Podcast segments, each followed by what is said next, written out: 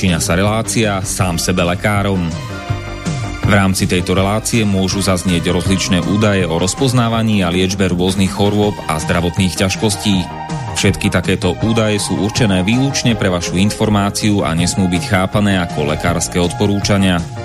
Ak máte akúkoľvek akútnu či chronickú chorobu alebo iné zdravotné ťažkosti, s ktorými si sami neviete dať rady, obráte sa prosím na kvalifikovaného a skúseného odborníka, ktorý bude môcť individuálne určiť, v čom tieto choroby a ťažkosti spočívajú a ako by ich bolo možné odstrániť či vyliečiť. Nič také však nemusí účinkovať na diaľku, teda bez toho, aby vás kompetentný odborník videl a osobne vypočul a vyšetril. Preto je dôležité osobné odborné poradenstvo, ktoré vám môže ušiť liečbu na mieru podľa vašich potrieb, životného štýlu, životného rozpoloženia a ďalších individuálnych daností. Nie je však v silách ani moderátora, ani hostí tejto relácie predvídať všetky okolnosti, ktoré by mohli konkrétne vo vašom prípade nastať a vyčerpávajúcim spôsobom ich v rámci relácie popísať. Zároveň moderátor a hostia tejto relácie nemajú nejakú kontrolu nad tým, či budú ich slová presne zapamätané, správne pochopené a bezchybne uplatnené. Zároveň vôbec netušia, kto všetko túto reláciu bude počúvať a teda nemajú nejakú možnosť individuálne podľa potreby zasiahnuť a diagnostiku či liečbu vhodne upraviť. Zároveň sa lekárska veda prudko vyvíja a každý týždeň sú zverejňované nové a nové vedecké štúdie, z ktorých niektoré prinášajú úplne zásadné nové poznatky, rozširujúce ľudské poznanie alebo vyvracajúce doteraz prevládajúce domienky.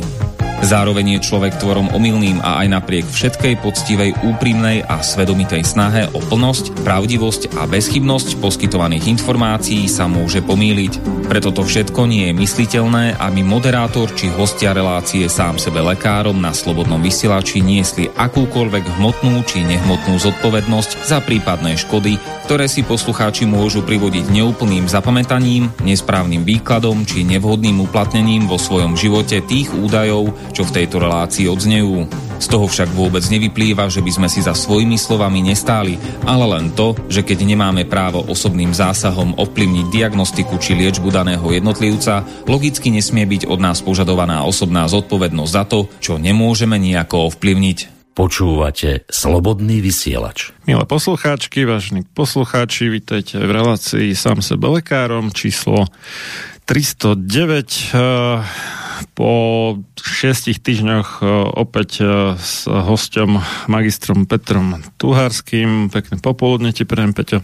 Pekné popoludne aj tebe, Marian, aj poslucháčom Slobodného vysielača. Tak, máme za sebou 1. apríl. No, prišiel na psa mráz, nielen na psa. Uvidíme na koho všetkého.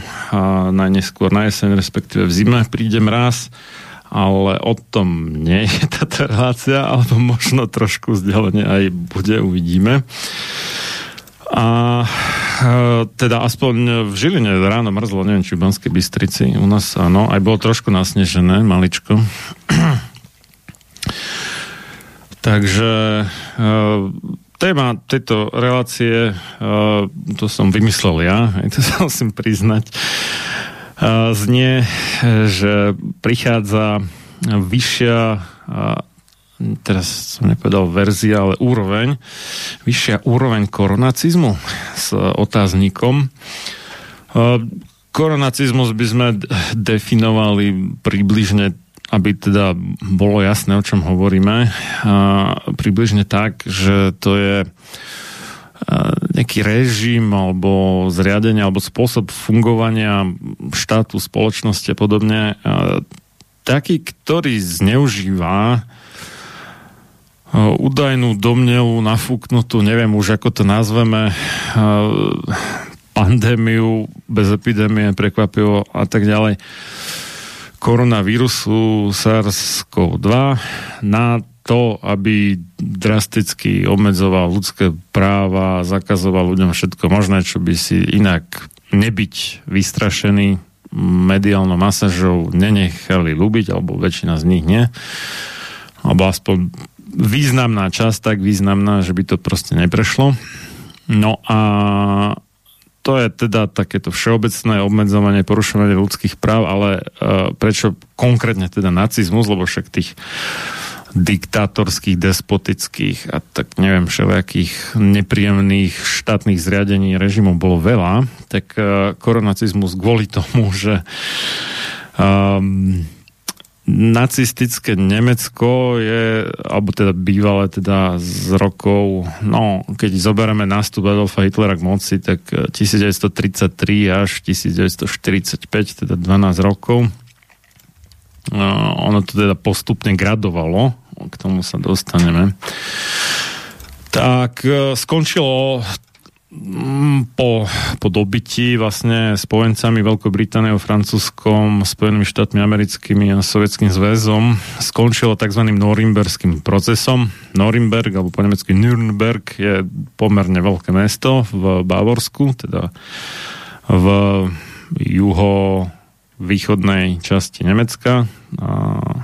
No a tam teda sa odohral súdny proces s nacisti, tými najväčšími, nie všetkými, lebo to by malo veľmi dlhé trvanie, ale s tými najväčšími grázlami by sme mohli povedať pohlavármi toho nacistického režimu a tak. No a v rámci toho režimu bolo aj ako zvlášť vyčlenený proces s nacistickými lekármi, mm, alebo teda minimálne nositeľmi titulu doktor medicíny, lebo mnohí ich ako odmetajú označiť za lekárov podľa toho, čo robili, a, ktorí a, robili m, minimálne z hľadiska dnes prevládajúce pohľadu také oblúdne pokusy a obvykle teda na väzňoch z koncentračných táborov čo boli najčastejšie Židia, potom Rómovia, Cigáni, neviem už ako nazveme to etnikum, to je v zásade jedno, vieme o koho ide. No a potom všelijakí takí tí politickí väzni, komunisti, neviem akí iní istí, ktorí sa priečili národnému socializmu, teda nacizmu skrátene. No a, a taký najznámejší z tých uh, hriešnikov z e, lekárskeho stavu, čo slúžil nacistickému režimu, bol doktor Jozef Mengele, ktorý sa ale tomu súdu teda vyhol tým, že ušiel do Južnej Ameriky, myslím, že skončil v Argentíne, dožil, nie som si teraz presne istý, 80 rokov alebo nejak tak, vyše 80, normálne tam dožil ako slušný občan kvázi, tak. Vyhol sa tomu, ale tak niektorí iní teda skysli za mrežami, alebo boli popravení, alebo tak, no a na základe čoho mohli byť súdení, tak e, v podstate si americkí sudcovia, alebo teda tá časť, lebo oni sa tam podielali aj sovietsky na tom, ale tí americkí si vymysleli uh, také desatoro pre uh, prevádzkovanie pokusov na ľuďoch, uh, lekárskych pokusov. A to desatoro sa nazýva Norimberský kódex, alebo keby sme to chceli preložiť, tak Norimberský zákonník. No a, a to, čo sa deje a, stále, ale začalo diať vo veľkom masívnom množstve a v podstate po, po celom svete na obrovských kvantách ľudí, v podstate dá sa povedať, že na miliardách, tak to je niečo, čo práve ten Norimberský kódex porušuje, ak nie úplne vo všetkých, tak pri najmenšom vo všetkých, e, vo väčšine z tých desiatich bodov. No a keďže e, na základe toho Norimberského kódexu boli súdení nacisti a títo noví mm, experimentátori lekársky robia rovnako obludné pokusy, možno dokonca ešte obludnejšie, a už nie na stovkách alebo tisíckách e, pokusných subjektov, rozumej ľudí, ale na miliardách, tak e, preto ten výraz, že koronacizmus, že, že nie je to ale teda v tom zmysle národné, ako národno-socialistické, že by propagoval nejakú národnosť, ale v zmysle tej ideológie, ktorá bola súčasťou národného socializmu, teda nacizmu a ktorá viedla k tomu, že boli vôbec možné takéto obludné lekárske pokusy kvázi za účelom nejakého rozvoja vedy lekárskej na týchto ľuďoch. Takže toľko tak vysvetleniu témy pomerne obšírnemu ospravedlňujem sa, že som tým zabil 7 minút, ak dobre počítam. No a štandardný úvod moje meno je Marian Filo a kto počúva na tak máme dnes nedelu 3.4.2022, čiže apríla, dubňa alebo dubna roku pána 2022. No a všetko dobré prajeme k mení nám na Slovensku všetkým Richardom a Richardám. Priznám sa, že som v živote nepočul o nikom, kto by mal toto meno v ženskom tvare. No a do Česka vše dobre k svátku taký všem Richardum. Takže téma je taká pomerne vážna. Vážna aj s ohľadom na to, že vidíme viaceré ďalšie čím ďalej, tým viacej uh, krokov a čím ďalej, tým silnejších alebo príznakov alebo známok uh, toho, že nielen na Slovensku, nie len v Európe, ale prakticky po celom svete, možno s nejakými zácnejšími výnimkami dochádza k drastickému obmedzovaniu ľudských práv a s nejakými falošnými poukazmi na, že to sa to robí pre vyššie dobro spoločnosti. To je taká úplne štandardná, obľúbená a výhovorka, že musíme, že vy sa musíte podriadiť, lebo spoločnosť potrebuje niečo aby ste neviem, nenakazili nejakých chudákov alebo neviem čo a potrebujeme zero covid hej, to je niečo šialené, že teda snaha uh, v Hongkongu a neviem, kde všade to sa o to pokúšali, že mať nula prípadov covidu, rozumej, nula prípadov koronavírusu, rozumej, nula prípadov nádchy, de facto, spôsob, ktorú najčastejšie spôsobujú koronavírusy. Málo kto v podstate, alebo malá menšina má nejaké vážnejšie problémy než e, nádchu z koronavírusov vo všeobecnosti. A čo sa týka takej tej podskupiny koronavírusov, ktorú teda označujeme SARS-CoV-2, alebo teda SARS teda závažný a akutný respiračný syndrom spôsobujúceho koronavírusu číslo 2, lebo prvý to bol v rokoch 2002-2003 taká, ale to bola mini epidémia v porovnaní s tým, čo máme dnes. No, tak e, inak koronavírusy sú v zásade banálna vec, ktorá nestojí za reč a sú takouto záležitosťou, kvôli ktorej sa malé deti označujú tak trošku hanlivo za sopliakov, lebo majú často výtok z nosa, teda sople, kvôli nádche, ktorá okrem adenovírusov, rinovírusov najčastejšie teda ešte býva spôsobená koronavírusmi. Malé dieťa, keď sa narodí, tak je v istom zmysle z imunitného hľadiska taký nepopísaný list papiera, čistý, biely a hneď od začiatku, jak začne teda prechádzať porodnými cestami, tak sa dá sa povedať jeho imunitný systém, teda tá špecifická zložka, čiže e, tá časť imunity, ktorá šije na mieru či už protilátky alebo nejaké bunkové imunitné odpovede. Tým baktériám, vírusom, plesňam, neviem čomu všetkému, čo by teoreticky mohlo škodiť, tak e, dieťa sa teda zoznamuje uh, už rodiace sa dieťa ešte skôr, než teda sa narodí, už sa začína zoznamovať s týmito mikróbami, teda mikroorganizmami, teda takými tými maličkými vecami, ktoré obvykle voľným okom nevidíme. A jeho imunitný systém, ktorý niečo zvláda, ale to sú také tie úplne že všeobecné mechanizmy, tak už sa začína učiť aj tie, tie špecifické, tie konkrétne námieru šité.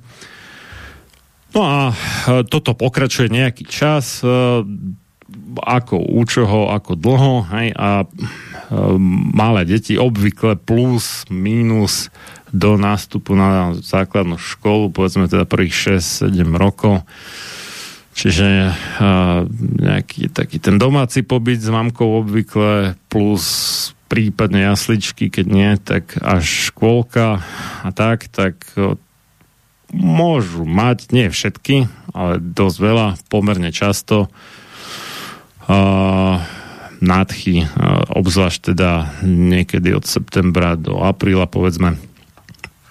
Veľmi často krátko po nástupe do škôlky, že majú deti jednu respiračnú chorobu za druhou.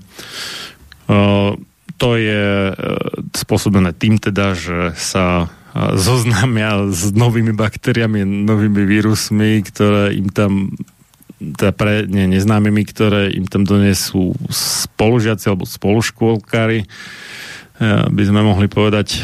A potom sa rodičia, ktorí, hlavne teda mamičky, ktorí už sa tešili, že už môžu konečne nastúpiť do práce a oddychnúť si chvíľu od toho dieťaťa, tak e, sú nešťastné z toho, že prvého, neviem, mesiac, dva, pol roka, niektorí možno až, e, strávia väčšinu no, potenciálnej pracovnej doby doma s dieťaťom na oče, čo je teda skratka pre opateru člena rodiny s všakovakými takými v podstate banálnymi vecami, um, ktoré ale teda tie deti musia nejak prekonať, aby sa vycvičili a už na budúce boli na ne pripravené a ktoré sa prejavujú častokrát tými soplami a preto sa teda nazývajú uh, ľudovo a trošku hanlivo sopliaci. No. Ja som to kedysi pred uh, koľko je to?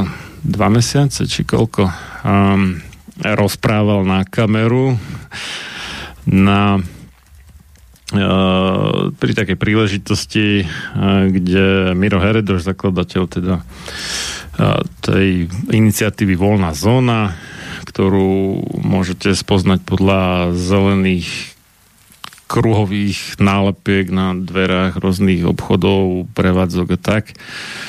Voľná zóna teda prevádzka, kde vás obslúžia bez ohľadu na to, či máte alebo nemáte test, alebo máte alebo nemáte očkovanie. Čiže to, čo bolo pred korona úplným štandardom, tak e, on teda dal dokopy natáčanie viacerých ľudí kritických k tým korona šialenostiam, vrátane teda mňa a túto môjho hostia Peťa Tuharského.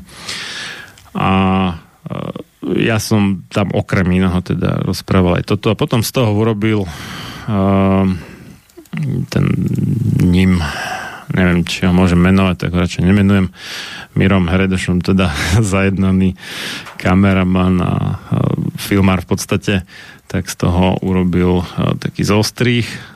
A mne osobne teda bolo to, že uh, sa zatiaľ nedostal na verejnosť toho viacej, lebo však my sme tam rozprávali desiatky minút, v podstate každý z tých hostí a väčšinou pár vied na najvyš, tak sa dostal do toho zostrihu, ktorý koloval internetom. Tak už som, to, to vidíš, to je pre teba novinka, už som na najlepšej ceste získať kompletný záznam, už som od Mira vydoloval teda číslo na toho kameramana, alebo Mira nemá tie záznamy vraj. Takže dúfam, že sa nám podarí teda... Pre archívne účely aspoň. Ja myslím, že oni si na copyrighty nepotrpia, takže dobre, ako OK, YouTube to zmáže do 5 minút možno, alebo neviem, do hodiny, to je jedno, ale tak vieme to dať inde. takže aby sme zverejnili Ja by som počkal na to, že uh, na nejaký štandardný uh, zostrih dokumenta, dokumentárny. Oni to asi nebudú chcieť robiť, lebo majú kopec iných vecí. Miro kandiduje na primátora Bratislavy, takže teraz má hlavu úplne inde, vieš, mm. takže obávam sa, že ak si to neurobíme sami, tak to nebude. Ale e, kameraman bol celkom naklonený tejto myšlienke. Zavolám, spýtame sa. Tak, Môžeme po relácii, alebo cez, prest... no, cez prestávku, neviem, to je možné, že by sme to nestihli, takže radšej po relácii. Môžem ťa doplniť? Nech sa páči. Otvoril si už uh, veľa tém mm. a ja si tu píšem poznámky, aby som ti neprerušil niť. Uh, spomínal si nulový COVID a nazvime to ideológiu vyničenia nejakého vírusu, lebo v podstate je to ideológia. Je to naozaj uh, v tej úrovni, ako keby sme si povedali teraz, že... Akože vy, vyhubenia vôbec Vyhubíme druhu. z povrchu zemského. To sa cudzím slovom nazýva eradikácia, eradikácia. niekto nevedel. Áno. Takže fantasmagorické nejaké predstavy o tom, že nejaký vírus e, takéhoto typu respiračný, e, ktorý sa úplne bežne šíri e, v populácii, takže sme schopní ho nejako vyhubiť. Odborníci už minimálne rok a pol upozorňujú, že takáto snaha je mierne povedané vysoko nezmyselná ale e, všimnime si, ako sa vlastne ten narratív e, ku detským vakcínám postupne otáčal a nie je to len teraz novinka tejto doby, ale... Keby niekto nevedel, že čo to je narratív, tak môžeme povedať, že tá rozprávka alebo bajka alebo propaganda. No. Oficiálne zdôvodnenie. Tak, tak. Tak, tak keci, skrátka. No. Uh, dlhé roky nás propaganda presvedčala, že dôvodom zavedenia e, plošného očkovania bolo porazenie e, smrtiacich epidémií, teda zbavenie ľudstva smrtiacich epidémií. E, ja som teraz v najnovšom čísle časopise Dieťa zverejnil článok, kde zhrňam štatistiky, ktoré sú dostupné z vyspelých krajín a jednoznačne vidno, že väčšina úmrtností na tieto ochorenia klesala v najväčšej miere ešte pred zavedením očkovania a e, máme na stránke rizikaočkovania.sk e, k tomu veľký súhrný materiál, ktorý sa volá štatistiky, infekčné ochorenia a očkovanie. No a teda hlavné zdôvodňovanie e, ploštných a povinných očkovacích programov bolo boj proti smrtiacim epidémiám. Ale e, v poslednom čase, napríklad keď došlo k uvedeniu vakcíny proti očím kiahňam na trh, Uh, už zišlo z takéhoto zdôvodňovania, pretože očie kiahne sú bežné ochorenie detského veku, uh, ktoré v žiadnej vysokej miere nespôsobuje úmrtnosť detí.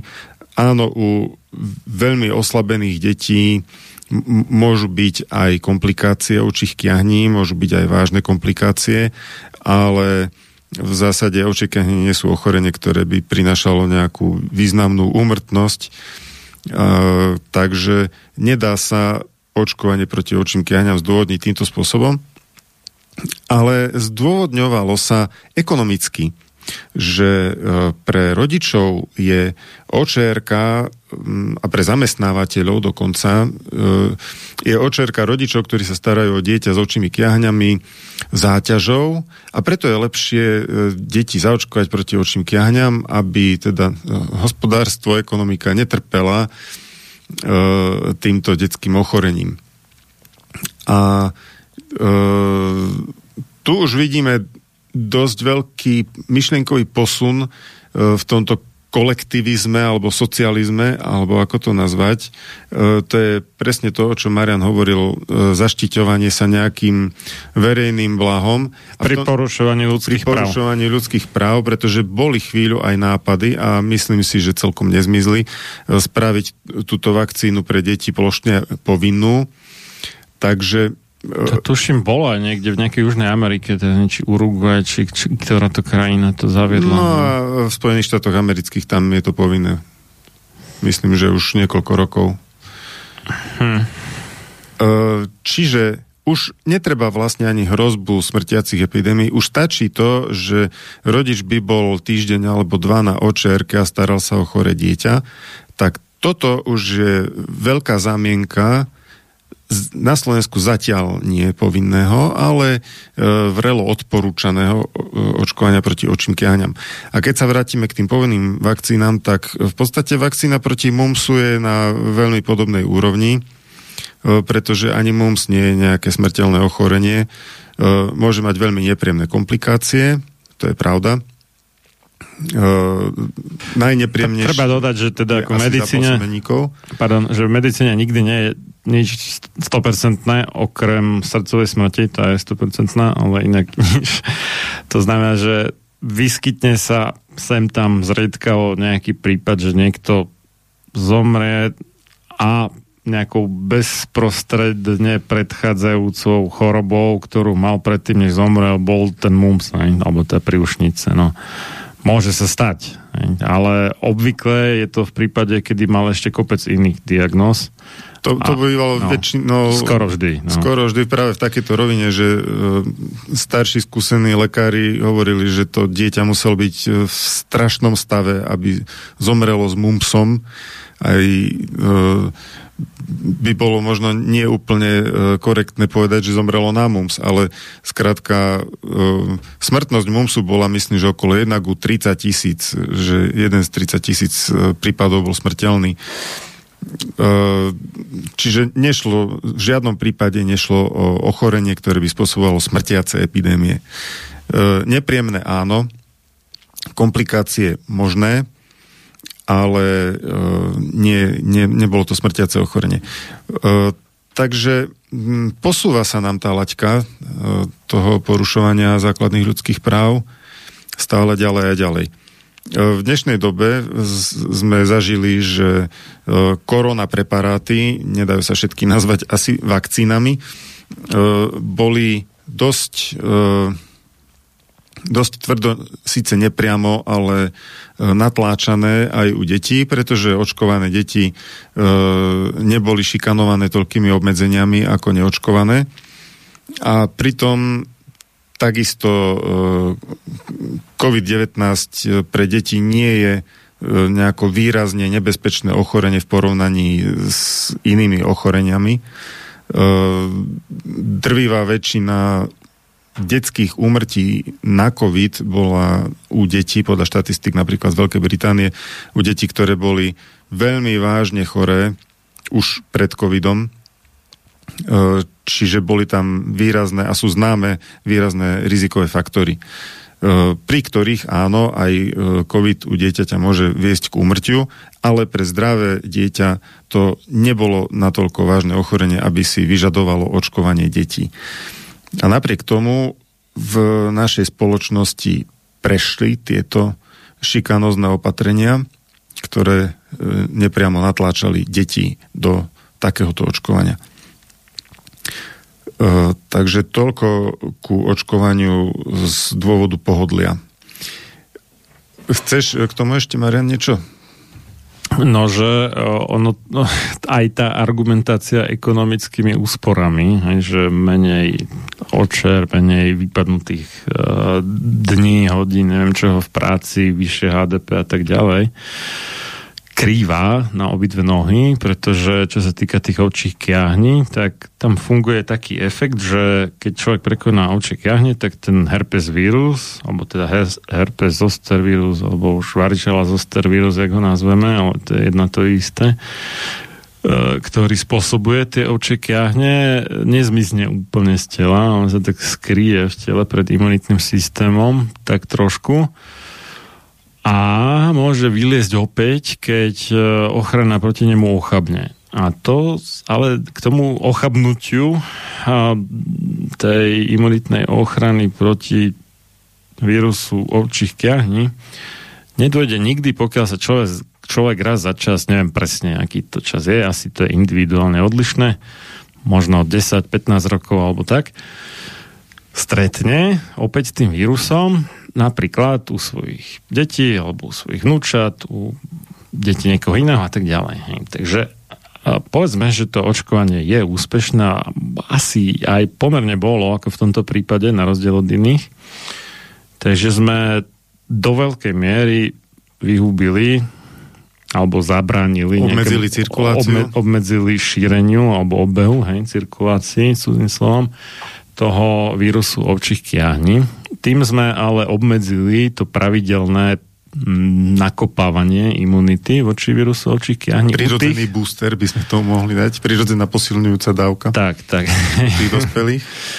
No a vďaka tomu uh, teda keď, keď už vylezie hej, po oslabení uh, imunity voči nemu, ten vírus tej skríše uh, vnútri tela toho, čo prekonalo ovčie kiahne, tak potom už to ochorenie nazývame pásový opar a to je obvykle oveľa nepríjemnejšie než tie ovčie kiahne u dospelých častokrát, väčšinou to bývalo niekedy u veľmi starých ľudí, ktorí sa dlho nevideli so žiadnymi deťmi, vnúčatami buď nemali vôbec žiadne vnúčatá deti a, a tak ďalej, alebo boli dlho zavretí niekde v nejakom ústave. Tak, že to bola choroba veľmi starých ľudí. No ale teraz došlo vlastne nejakom časom odstupe po zavedení plošného očkovania proti očinky v USA došlo masívnemu nárastu pásového oparu. No a ten samozrejme vyžaduje tiež teda nejakú liečbu, nejaké neviem, chodenie po doktoroch, nejaké... Miestami infúzie. Všeličo. Hej? Tá liečba je nákladnejšia, náročnejšia. U, ako u ekonomicky aktívnych zase nie sú v tej práci teda, hej, na nejaký čas, no a tam sú tie ekonomické úspory v ťahu zrazu. Hej? Čiže ani toto nesedí. To som chcel k tomu dodať. Len úplne na, e, na okraj, e, ak si pozriete moju knihu Vitamín C a megaskorbická liežba, pomlčka zabudnutý poklad, tak e, tam v kapitole osobné skúsenosti opisujem, ako sme u nás doma liečili ovčie kiahne u detí a za 4 dní bolo po všetkom. Takže toľko k tejto stránke veci. Ešte by som sa vrátil k tomu Norimbergu tu by sa dalo totiž polemizovať o tých e, zločinoch, ktoré, ku ktorým došlo e, zo strany nacistických lekárov a ich prisluhovačov e, v tom zmysle, že tým experimentom bolo vystavených mm, myslím, že okolo tisíc, niečo cez tisíc väzňov koncentračných táborov. Tie experimenty niektoré boli skutočne beštiálne. Hm. A, a, takže z tohto hľadiska no, dalo by sa polemizovať, že či sa to dá porovnávať e, s týmito súčasnými experimentami v podobe experimentálnych preparátov, nechcem povedať vakcín. E, na druhú stranu je fakt, že e, týmto súčasným experimentom je podrobených niekoľko miliárd ľudí oproti tej povedzme tisícke v tých koncentračných táboroch, čiže po tejto stránke je ten rozsah experimentu ďaleko väčší. A pokiaľ ide o závažnosť alebo následky e, týchto COVID experimentov, tak e,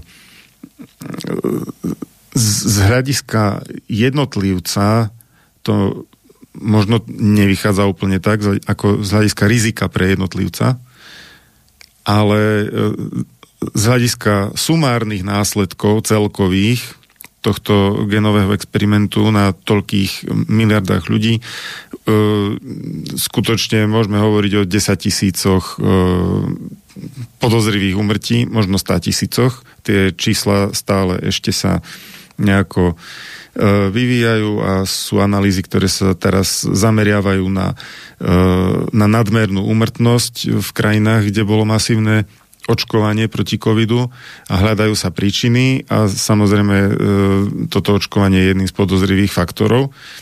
Čiže z celkového hľadiska toho ľudského utrpenia, ktoré bolo spôsobené, tak to naozaj nebolo malicherné.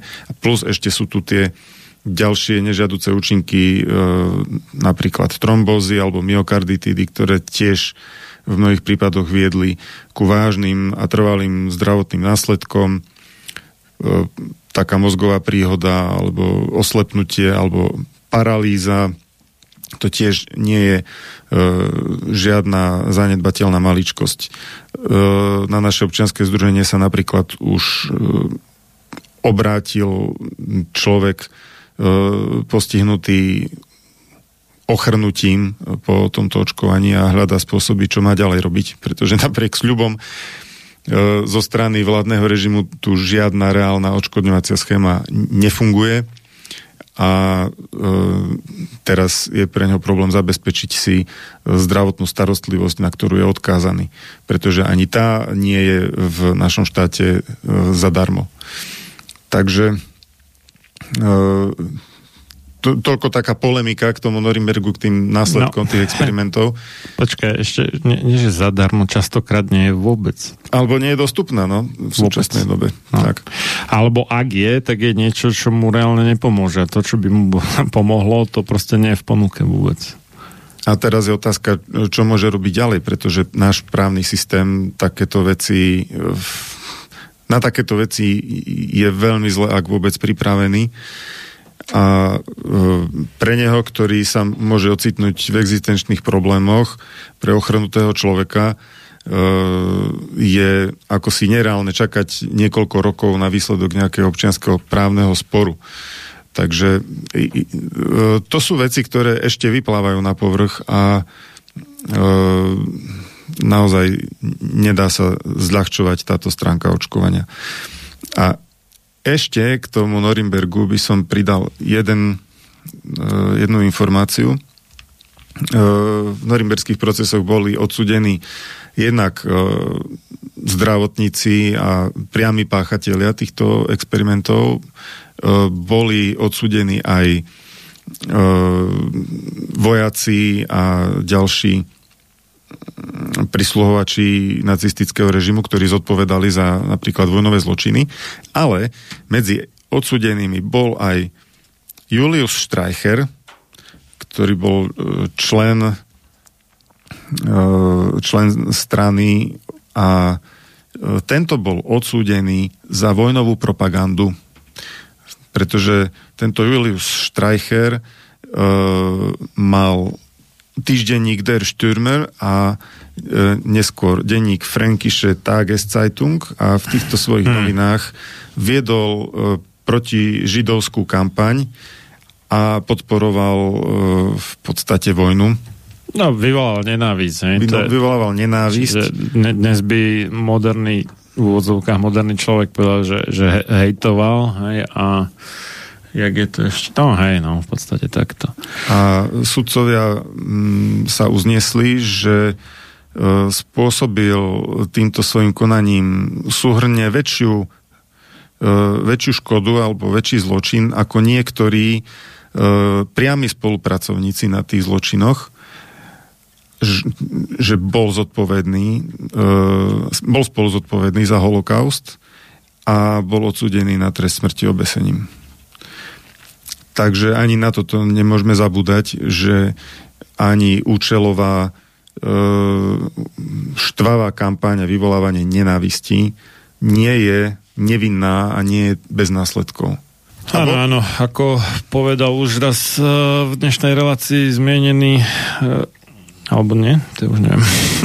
a možno pred reláciou doktor teológie René Balak, že myšlienky majú svoje hmotné dôsledky. Časom, nie, možno nie hneď, ale časom sa môžu, dá sa povedať, že materializovať, teda zhmotniť, e, že keď človek pustí do obehu nejakú myšlienku, či dobrú, či zlú, alebo nejakú deštruktívnu, skazenostnú, alebo aj konštruktívnu, časom prinesie nejaké plody. A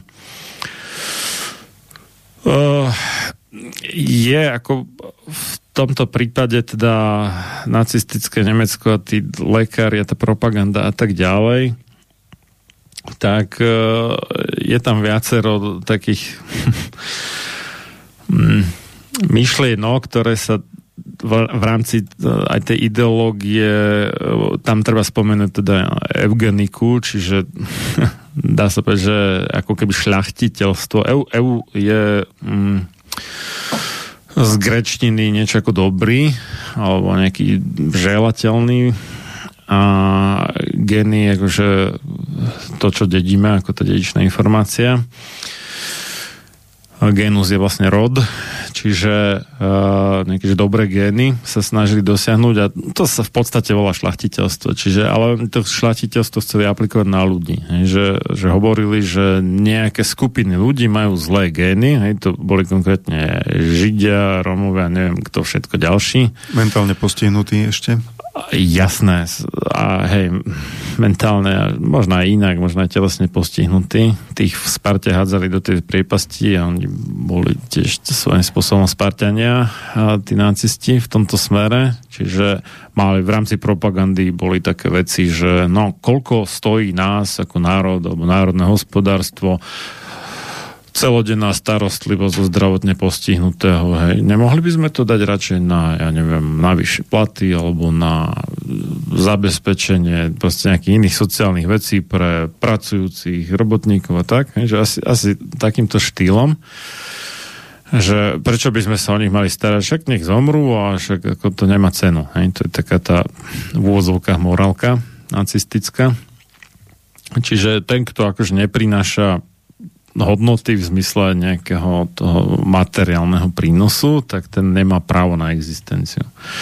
Toto sa inak aj u starých Germánov popisovalo, že čo tam boli, teraz neviem, či rímsky, či akí cestovateľa, že no, na rozdiel od Slovanov, tam bol takže veľký rozdiel v tomto, že že tí Germáni, aj starých ľudí, čo už nevládali si sami nejak zadovažiť obživu a tak, že oni nechali zomrieť proste tak. No aj teraz nechcem hádzať všetky do jedného vreca, tam došlo samozrejme behom stáročí k veľkým zmenám, ale o, toto bol ako keby snaha o oživenie znovu tej starej morálky, či amorálky skorej, že, že ten no, no niečo v tom zmysle, že kto nepracuje, nech nie je, hej, asi tak, no. Akurát, akurát, že to biblické pravidlo sa stiahovalo na lenivcov, ktorí nechcú pracovať. Áno, áno, áno. Aj keď áno. môžu, ani že v tom objektívne to, to, nebráni. No, tu išlo o tých, ktorí by aj chceli, ale nemohli, lebo proste tak. No, boli tak indisponovaní, že proste nemali šancu. No. Čiže uh, No a tá, tzv. rasová hygiena sa dotýkala aj toho, že bol, bolo zakázané vlastne sa pohľavne stýkať tomu nežidovi so židom a, a takto, hej, že, že vyslovene že za to boli ťažké tresty, keď sa neviem, Nemec, alebo prípadne v rámci protektoratu Čechia Morava, alebo teda Böhmen und Mähren po nemecky a nejaký Čech rodili s čistým rodokmeňom. Oni, oni tam mimochodom a, mali tzv. pas, teda pas, ktorý preukazoval rasovo čistý pôvod. To, mm, tú analogiu nechám posluchačov, nech si domyslia s tým, čo máme teraz. Uh, no a... Te, teraz sa hodnotí e, biomedicínsky e, bezinfekčný stav. Vy, vírusovo čistý pôvod. no to je jedno. A dokonca tam e, v rámci propagandy boli také veci, že že a tí židia, tí roznášajú tyfus a hen takéto a a nemajú dobrú hygienu a potom kvôli tomu aj takéto choroby a, a kvôli tomu by sme mali na nich tvrdo udrieť, lebo oni nám tu nakazujú ľudí a tak. Vyslovene, že doslova aj uh, konkrétne u otázky infekčných chorób, aj, aj toto bola tá nacistická propaganda smerom k niektorým skupinám vybraným, ktorí, ktoré boli taký ten, no, nechcem povedať obetný baránok, lebo to je trošku iný kontext, ale e, ani čierny Peter nie je úplne dobrý výraz, ale taký ako hromozvod v podstate, že keď v tom Nemecku, ktoré bolo gňavené v podstate e, takými nanútenými z hľadiska výťazov prvej svetovej vojny nánútenými sankciami by sme mohli povedať, alebo teda trestami, že museli platiť vojnové reparácie a, a e- ekonomicky to bolo strašné, bola tam hyperinflácia a teda peniaze každou minútou dramaticky stracali na hodnote a takéto veci bola tam strašná bieda žiť, ako skutočne. A do toho ešte potom veľká hospodárska kríza 1929 až 1932 krátko po ktorej teda sa už podarilo Adolfovi Hitlerovi um, urobiť taký ako keby prielom politicky, lebo však on mal všelijaké pokusy aj predtým a nebol až tak úspešný, ale tá hospodárska kríza mu už k tomu dopomohla. Takže že bolo to tam ako zlé a samozrejme je veľmi ako, tak psychologicky výhodné, že zvaliť vinu za to, že sa mi niečo nedarí alebo sa mám zlé na niekoho iného aby som ja sám sa nemusel zlepšovať alebo snažiť alebo proste drieť ako kôň, aby nakoniec možno som nejak zlepšil svoj život, tak najlepšie je ako tých, ktorí možno práve tiež teda dreli ako kone a ďaka tomu sa mali lepšie, čo mohli byť, neviem, že všetci, ale možno mnohí z tých Židov trebárs, alebo aj iných, no, skupín, však tí neboli jediní ako na rane, ale aj keď akož najviac asi, ale neboli jediní na rane, tak uh, povedať, že oni, oni nás vykoristujú, niektorí možno aj, ja neviem, akože to závisí kus od kusu, ale určite nie všetci, ako celá skupina, lenže tam bol ten princíp kolektívnej viny. Hej, a a ten sa nám dneska objavuje. Presne tak. My tu máme opäť princíp kolektívnej viny, takže všetci, bez ohľadu na to, či reálne vykoristujú, alebo teda vykoristovali, teda tí, či už Židia, alebo kto, to je jedno, alebo kvázi parazitovali. Mimochodom to, to prirovnávanie ľudí k parazitom je tzv. dehumanizácia, že v podstate z človeka urobia kvázi, alebo teda hovoria o ňom ako o bytosti, ktorá je radovo, nejak vývojovo nižšia hej, a ešte proste má také vlastnosti. Parazit je vlastne poslanský cudzopasník, teda, že sa na cudzom pasie čo ako napomáha tej propagande, aby ľudia prestali mať, alebo teda tí, ktorí nepatria do tej skupiny, v úvodzovkách vyvolenej v negatívnom slova zmysle, aby nemali súcit voči tej skupine, aby ich vlastne prestali považovať za ľudí, za sebe rovných. A to sa nazýva dehumanizácia alebo odľučtenie. Oni síce stále reálne fyzicky sú, aj psychicky sú ľuďmi, ale v mysliach tej skupiny, ktorá ich ohovára, ktorá si ich vyvolil ako svoj terč, prestávajú byť ľuďmi. A, a? Strácajú dôstojnosť a práva. A, presne tak. A čo sa nám stalo počas korona divadla? Oj, nie si OTP, neobslužíme ťa, nemôžeš vojsť, nemáš náhubok, neposlucháš, nedostaneš poštu napríklad doporučenú, a tak ďalej a tak ďalej. To si zažili asi mnohí z nás.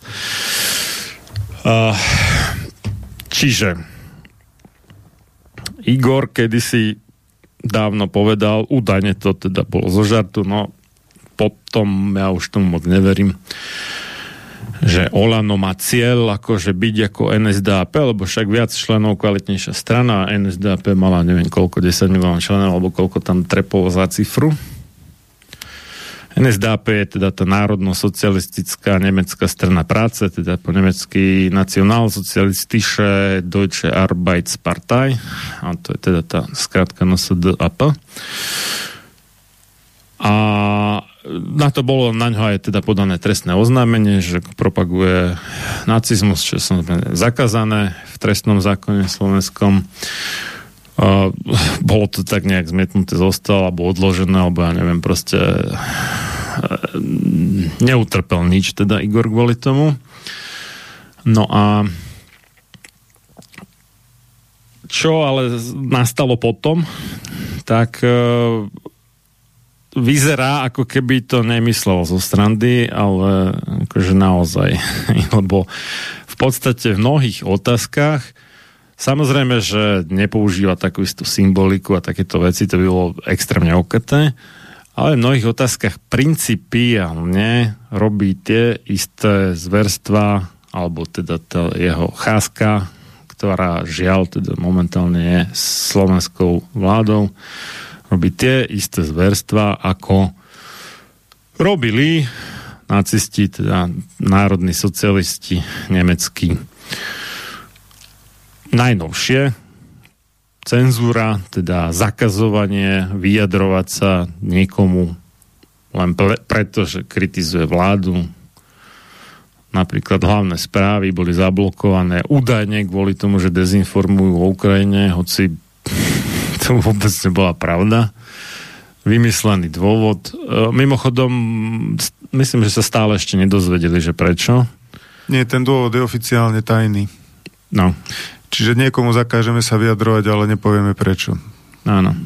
To je naozaj výkvet právneho štátu a e, demokratických princípov.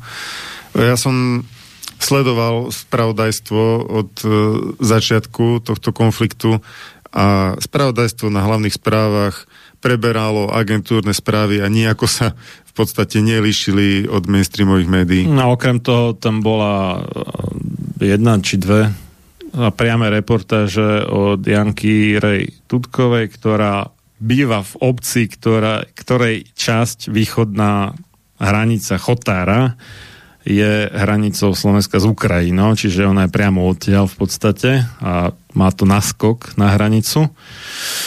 A úplne normálna reportáž, proste ako tam zobrali na obed nejakého študenta, teraz neviem z ktorej krajiny, z Nigerie či skade, a, a takto mi pomohli. Bez, bez akýchkoľvek ideologických blbostí, proste žiadna nenávisť, nič, normálne informovanie. Osobná skúsenosť, neviem, čo je na osobnej skúsenosti nebezpečné, akože pre systém. Ale... vážna bezpečnostná hrozba, tak je to formulované e, pre NBU ako dôvod vypnutia čiže, ako informačného zdroja. Čiže pravda je vážna nebezpečná hrozba, teda vážne nebezpečná hrozba, či bezpečnostná hrozba pre štát, hej? keď povieš pravdu. Hm, to sme dopadli.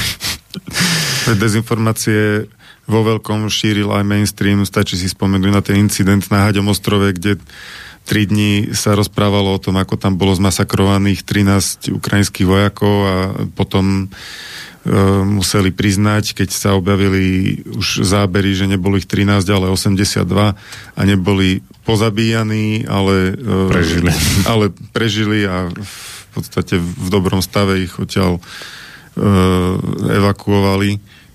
Takže teraz by sa... Nie, že nerobili, no ale to je jedno, akože Ukrajina nie je naša dnešná téma. Ale... Nie, ja chcem poukázať v tejto súvislosti len na jednu vec, bez ohľadu na to, kto má aký názor na konflikt ako taký ale všimnime si opäť tú dehumanizáciu, lebo toto je dôležité si všímať, uh-huh. že v Európe e, sa vyburcovalo také nejaké plošné protiruské cítenie. E, to znamená, opäť je tu princíp kolektívnej viny. E, nejakému dirigentovi zabránili e, pôsobiť, pretože je Rus.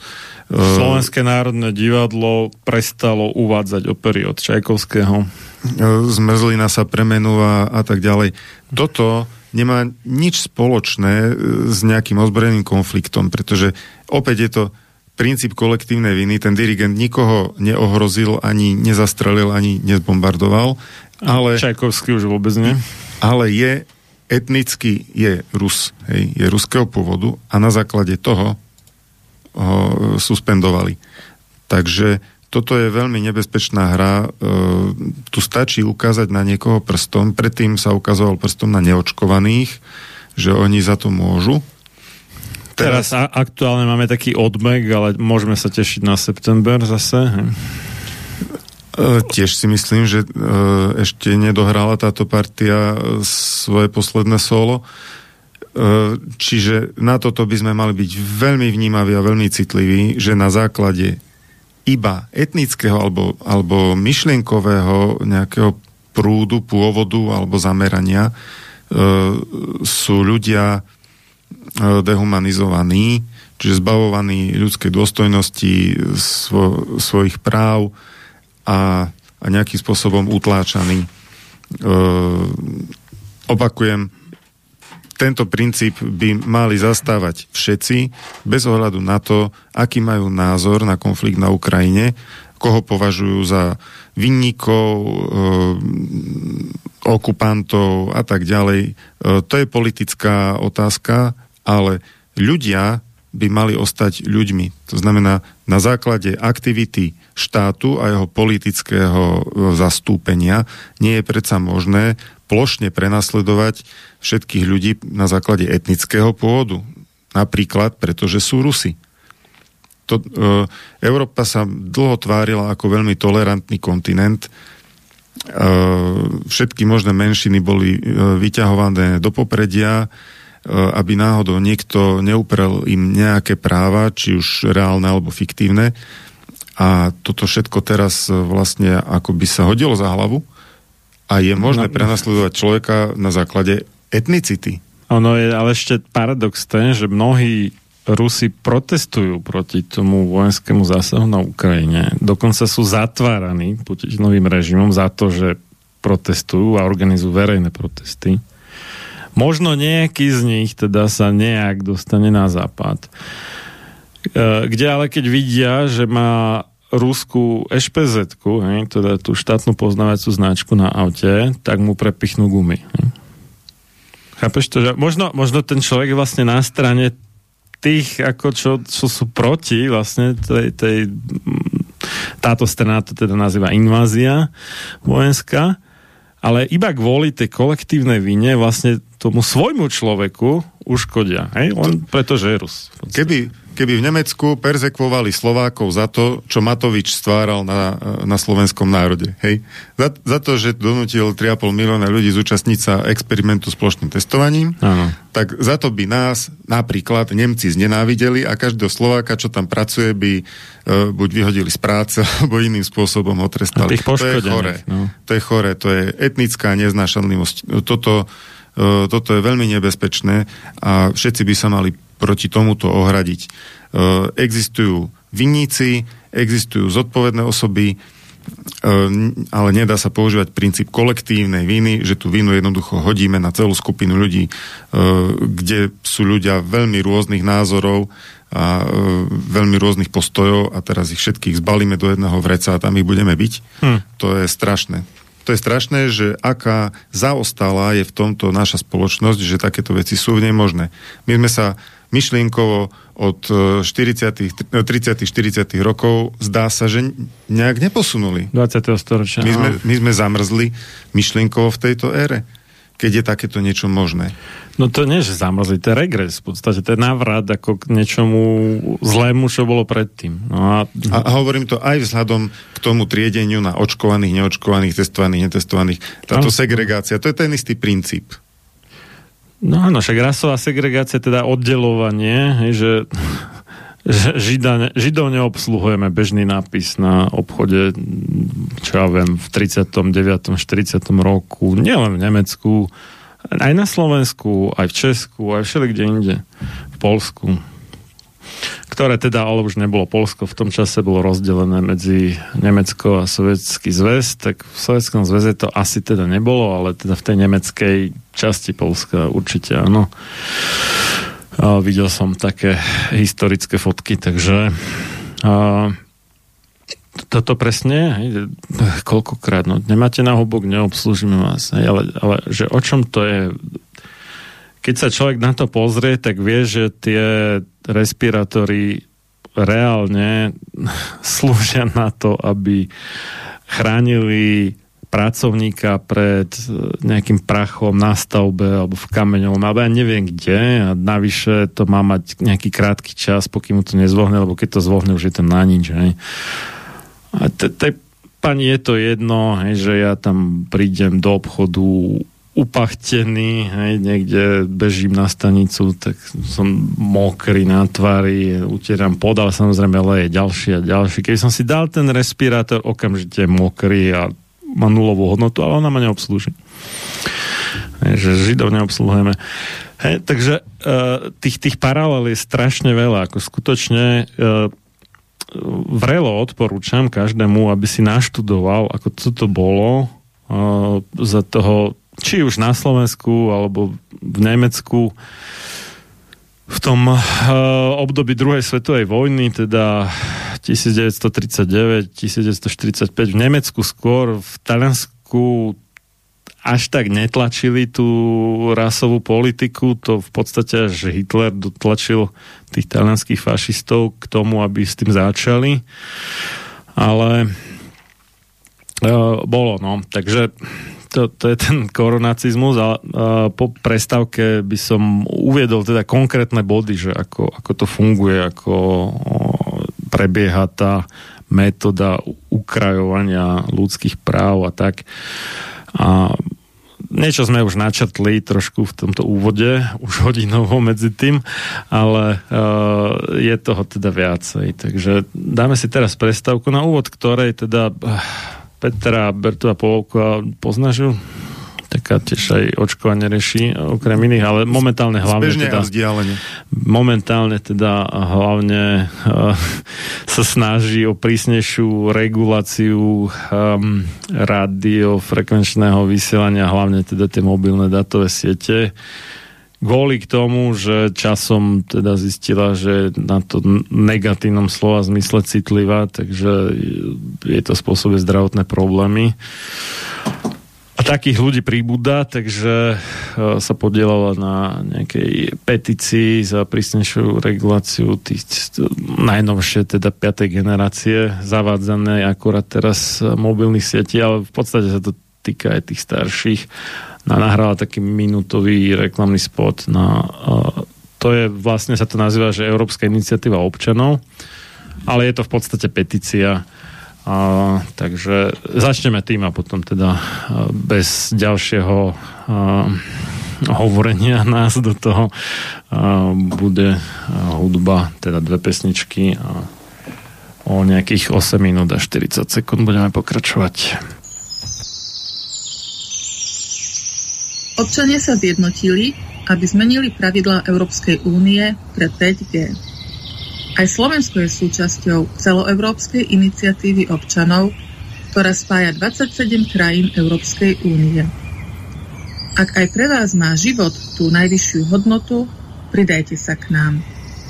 Chceme regulovať zavádzanie 5G a internetu vecí a uprednostniť šikovnú technológiu, ktorá je naozaj bezpečná ako sú káblový internet a optické linky. Zber podpisov trvá od 1. marca tohto roku do 1. marca roku 2023.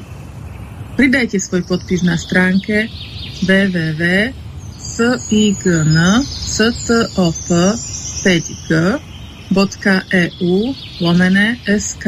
Zostaň pripojený, ale chránený.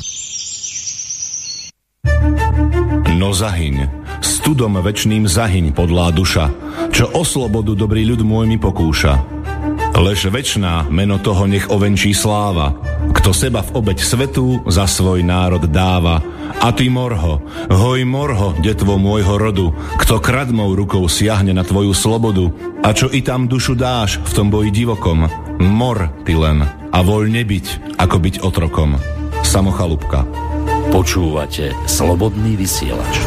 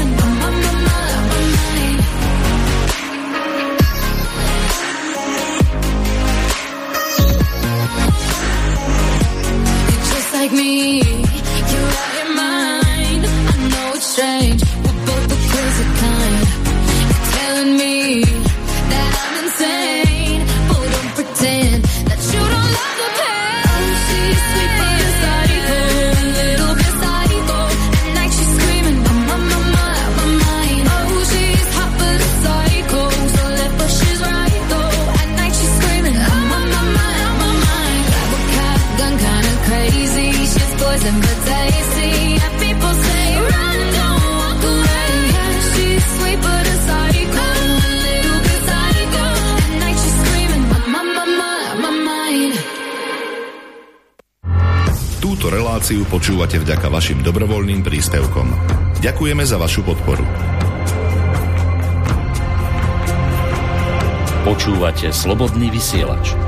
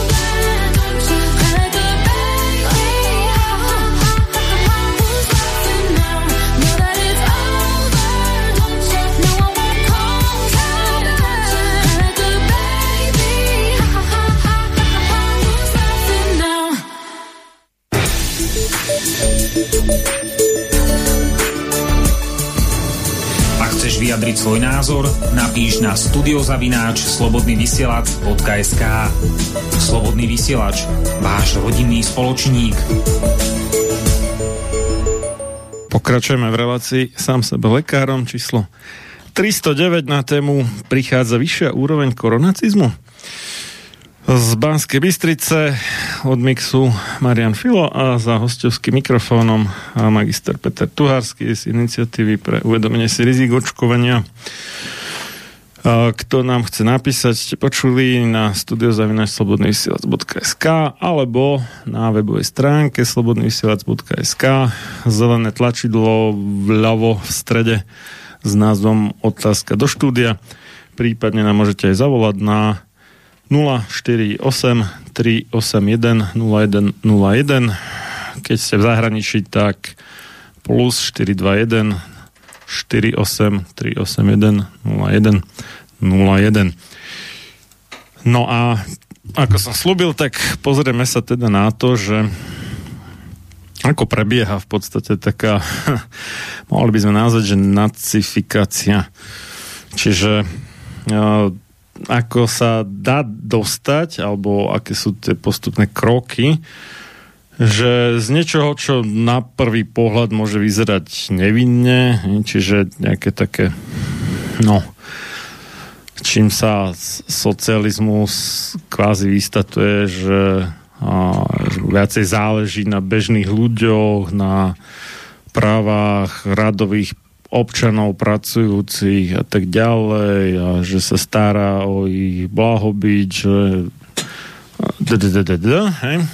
A no a všelijaké také ďalšie výhody. No, na tom nejakom starostlivosti, na starostlivosti nejakého svoj národ je tiež v zásade nie je samo o sebe nič zlé. No ale e, ako to skončilo, tak to dúfam aspoň väčšina poslucháčov vie. E, a tí, čo nie, tak vrelo odporúčam doštudovať. E, myslím teda druhú svetovú vojnu a tieto záležitosti okolo toho, treba aj ten Norimberský súd. No a jak to teda začalo, jak sme k tomu dospeli. Čiže prvá vec je hospodárska kríza, ktorá vedie k prepadu životnej úrovne. No, mnohí si možno spomíname na hospodárskú krízu, takzvanú taký ten prepad alebo krach tých hypotekárnych úverov v Spojených štátoch amerických z roku 2008-2009, ktorý by pravdepodobne dopadol veľmi podobne ako hospodárska kríza z roku 1929 až 1932. Nebyť toho, že teraz, na rozdiel od toho času, sa začali masovo no, tlačiť peniaze nie je už úplne ten správny výraz, lebo dnes väčšina peňazí nie je v papierovej alebo kovovej podobe, ale sú to už len nejaké číselka v počítači, ale kvázi teda navyšovať objem peňazí v obehu, hoci teda viac menej prevažne v podobe nejakých elektrónov alebo nejakých iných počítačových záznamov. Takže to ako nejak dočasne oddelil nejakú krízu, ale už pred spustením toho korona divadla boli ekonómovia viacerí vedia, že boli také známky, že už, už to celé smerovalo do kytek, ako hovoria bratia Česi. Ja si spomínam, že v 2019 Deutsche Bank zverejnila prognozu, že e, o rok a pol, maximálne o dva roky dôjde e, k veľkej depresii, e, ekonomickej kríze a takú podobnú prognozu ešte aj nejaká iná banka zverejnila v, zhruba v tom období, ale neviem, či to bol Goldman, Goldman Sachs alebo kto to bol, ale uh, renomované bankové inštitúcie už varovali, že uh, ekonomika sa vyvíja zlým spôsobom a že bude kríza, že určite bude. Otázka je len, že či za rok a pol, za dva, ale, ale v takom nejakom časovom horizonte. To si spomínam. Tak, hej, veľmi stručne povedané, ten typ, niekto, purista by povedal, že toto nie je kapitalizmus a dalo by sa s ním súhlasiť, ale teda ten typ, e, no, nazvime to hospodárstva a, a, a zároveň teda do istej mery politického usporiadania, aký tu máme, aký niekto to nazýva, že liberálny kapitalizmus, aj keď to nie je ani kapitalizmus, ani liberálny, ale OK. To je, jak sa hovorí, že ako morské prasiatko, že ani morské, ani prasiatko. to je výstižné. Áno. No, tak... Uh... Keď už definujeme tie pojmy, tak socializmus tiež si treba predstaviť v tom širšom pojme, že je to uh, systém, ktorý uprednostňuje uh, nejaké záujmy spoločnosti pred jednotlivcom. Áno, áno, áno.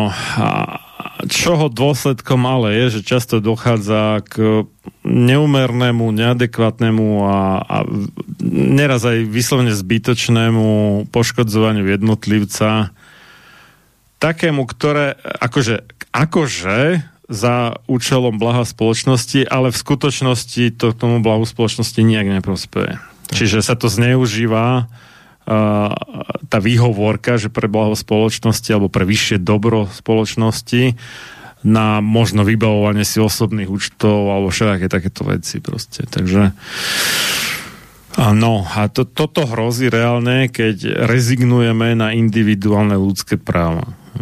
Samozrejme, druhá vec je, že mali by mať nejaké hranice, že nemal by jeden človek, ja neviem, nekontrolovane rozhodovať o jemu nejakým spôsobom podriadených aj, čo ja viem, obchod s bielým mesom určite by mal byť zakázaný aj, a ja neviem, s orgánmi na transplantáciu v tom zmysle obchod, že e, si niekto vyhľadne nejakého vhodného darcu a toho potom pripraví o život a tak ďalej. Hej, že toto, toto je určite zlé, ako že treba nájsť takú tú správnu rovnováhu medzi a, tými individuálnymi právami jedného a druhého a tak, ale nikdy by nemalo byť tzv. vyššie dobro spoločnosti nejakým že dôvodom na nejaké hromadné obmedzovanie práv nejakej skupiny e, ľudí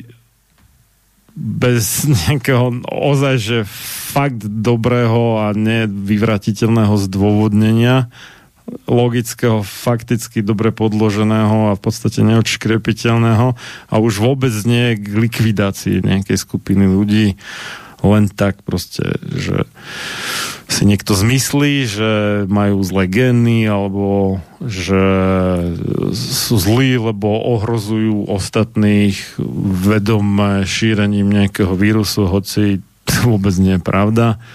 Nič nechcú zle, nechcú slobodne dýchať alebo chcú byť zdraví a vedia, že tá tzv. terapia alebo tzv. prevencia je obrovským rizikom pre ich zdravie, tak nechcú to riziko podstupovať a tak ďalej a tak ďalej. Takže no Takže tá hospodárska kríza je taký dobrý štarter pre nejaké mm, nepokoje určitého spôsobu, chaos a tak ďalej. A nemusí to byť nakoniec hospodárska kríza, môže to byť akákoľvek iná vyrobená alebo reálna kríza.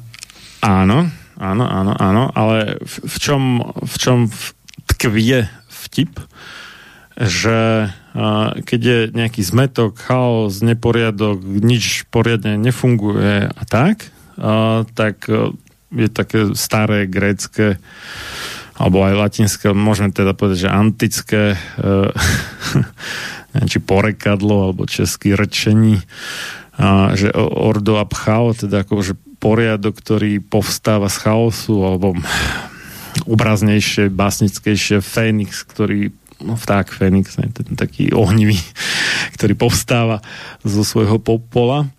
A e, to je taký ako logický dôsledok tých sociologických, teda spoločenských procesov, že keď je v spoločnosti chaos, na nič sa nedá spoláhnuť, nikomu sa nedá veriť a tak, tak ľudia sa začínajú dožadovať toho poriadku, ale keďže vedia, že ako kvázi podobrodky to nejde, no tak sa začínajú dožadovať nejaké pevnej ruky a pevná ruka znamená v podstate diktatúru.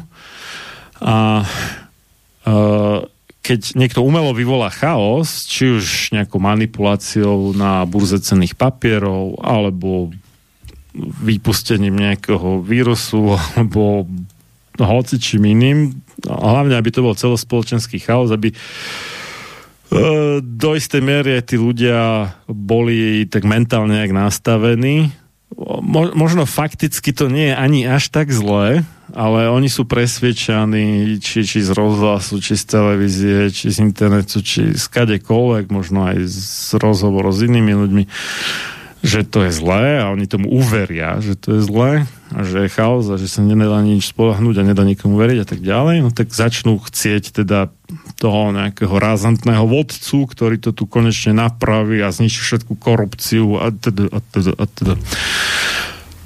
No, no a e, ako ľudí zjednotiť, aby sa niečo presadilo, niečo dosiahlo, ako spojiť ich za nejaký veľký cieľ, významné dielo vybudovať a tak, tak sú dve možnosti v princípe. Že buď všetci príjmú nejakú vyššiu myšlienku, možno nejaké nové náboženstvo, možno Zjednocujúcu ideológiu. Áno, takú akože v pozitívnom slova zmysle, že neviem, vybudujeme raj na zemi a budeme šťastní a budeme sa všetci milovať navzájom a, a tak ďalej, tak ďalej. Alebo druhá Green Deal, možnosť, že by? to je to je na dlho, nechcem odbiehať, Dobre. tak nemáme až tak veľa času. A, a, áno, dobre. A už sa o tom pojednávalo vo viacerých iných reláciách na Slobodnom vysielači. Alebo je druhá možnosť uh, zjednotiť ich negatívne. Že, že vyvolať uh, buď strach, alebo naozaj vyvolať, že, že niekto akože na nás útočí, vyprovokovať niekoho, aby na nás zautočil, akože neviem, šľapať mu na otlak a v kuse ho dráždiť a tak a vyprovokovať ho a už, už tak zatlačiť ho do kuta, aby už nemohol ujsť, už, už, že už nemá čo stratiť, tak už jak hej, šelmu nejakú môžete, tak no, podľa toho, v akom veľkostnom pomere ste voči nej, naleva by som to úplne neskúšal, ale možno nejaká menšia mačkovitá šelma sa dá tak zahnať, že dúpnete alebo čo. No ale keď ju zaženiete do kuta a nemá kam ujsť, tak potom už nemá na výber a zautočí na vás. To sa tak aj hovorí, že z mačky sa stáva tiger, keď je zahnaná Mhm. do kuta. Jo, jo, jo, no mám doma mančku, tak viem o tom. viem o tom svoje. Takže uh, treba aj nechať nejakú unikovú cestu, pokiaľ nechcem byť doškriabaný alebo podobne. uh, no, dobre. Takže to, to je teda jedna vec. Alebo druhá vec je, že vyvolá to fiktívne. Že vyslovene, že robiť mediálnu masáž, a samozrejme nejde to tak nejak hneď zo dňa na deň, ale treba postupne začínať, postupne to tak gradovať, teda stupňovať po slovensky. Hej, e, môže to začať nejakou šuškandou, potom môže niekto začať vydávať nejaký časopis, ako napríklad Der Volkische Beobachter, hej, teda nejaký ľudový pozorovateľ v preklade e, taký známy teda časopis, čo tlačil tú nacistickú ideológiu, vyslovene v tom najagresívnejšom slova zmysle. Hej. No, zatiaľ teda ešte e, nemlátia tých židov alebo koho, hej, e, alebo komunistov, alebo nejakých iných istov. Jeho istov tiež mimochodom dostrpeli teda za Hitlera. To, o tom sa zase tak moc nehovorí, lebo nie sú úplne tou protežovanou skupinou, alebo teda vôbec nie väčšinou, a, ale tiež teda, okrem iného kvôli tomu, že oni majú z hľadiska ich uh, viery prísne zakázané slúžiť v zbraní akomkoľvek štátnom zriadení, takže nechceli bojovať za Hitlera, ani za nikoho iného, ani za Stalina, tak proste v každom štáte, ktorý má zavedenú povinnú vojenskú službu, sú minimálne teda mužskí predstaviteľe tejto, alebo za, členovia tejto skupiny náboženskej sú prenasledovaní de facto tým štátom, alebo minimálne krátení na právach nejakým spôsobom. Uh, takže začínajú sa obviňovať z toho, že neviem, je hospodárska kríza, oni to vyvolajú. Možno naozaj niekto z tých mocných je z nejakého národa a že naozaj vyvolal tú krízu, ale v žiadnom prípade nemôžno povedať, že všetci, všetci Židia na celom svete sa dohodli a proste a spustili hospodárskú krízu a preto sa chudáci Nemci mali zle. Hej. Častokrát samotní tí bežní, nie moc bohatí Židia sa rovnako mali zle počas tej hospodárskej krízy. Takže akože vôbec ten, princíp kolektívnej viny je absolútne špatný. Hlúpy. Áno, v podstate hlúpy, pretože je to také extrémne zjednodušenie veci, ako istým spôsobom zidealizovanie, ale nie v zmysle tom pozitívnom zidealizovanie, že si stávame nejaký s- skvelý zajtrajšok, ale neviem čo, ako na piedestal, ale zidealizovanie e, v tom zmysle, že, že niektoré veci sú možné iba v, ako v tej čistej podobe, iba vo svete t- tých myšlienok mm, väčšných. Napríklad taká bežná vec ako kruh, hej, že v hmote nie je možný dokonalý kruh v skutočnosti. Alebo ako náhle dojdete na úroveň molekúl a atomov, tak zistíte, že všelijaký kopčekovitý, zubatý, neviem čo, hej, že e, ide iba o veľkosť optického zväčšenia, aby ste na to prišli, že to, čo sa vám javí, možno najprv ako kruh, nie je kruh. Hej. Čiže v skutočnosti kruh je možný iba vo svete ideí. Ozajstný kruh. No a e, kvôli tomu zidealizovanie, čiže zjednodušene, mohli by sme povedať, že mantinalizmus, čierna alebo biela, alebo mm, neviem, e, takéto veci, čiže Uh, že jedni sú iba zlí, druhí sú iba dobrí. Že v skutočnosti nejaký človek nie je iba dobrý a každý má nejaké chyby, nejaké hriechy, neviem čo. A tiež nikto nie ani, že iba zlý, že aj keď sa mi to veľmi ťažko hovorí, asi aj na Billovi Gatesovi by sme našli niečo pozitívne, no. aj keď mal by som veľký problém na niečo prísť asi, no ale to je jedno. Uh, No ale u niekoho prevažuje to, u niekoho niečo prevažuje iné, ale každopádne e, človek od človeka je odlišný, každý je sám zodpovedný za to, čo robí a e, rozhodne neplatí, dokonca ani v rámci jednej rodiny, že treba čo, že trestať deti za činy svojich rodičov. No, rodičov za činy detí, to je také, no, tam to do istej miery platí v tom zmysle, že do istého veku sú zodpovední, pokým tie deti nie sú sami právne zodpovedné, ale v tom zmysle, že by ich mali dobre vychovať a tak, ale minimálne už e, po 18 by nemali byť rodičia trestaní za hriechy svojich detí, aspoň teda podľa aktuálneho právneho stavu u nás a nielen u nás. A už vôbec nie ako v rámci nejakého národa, hej, že ja neviem, nejaký Rus niekoho zabil na Ukrajine, tak to v žiadnom prípade neznamená, že všetci Rusi sú zlí a všetci chcú vraždiť chudákov nevinných Ukrajincov.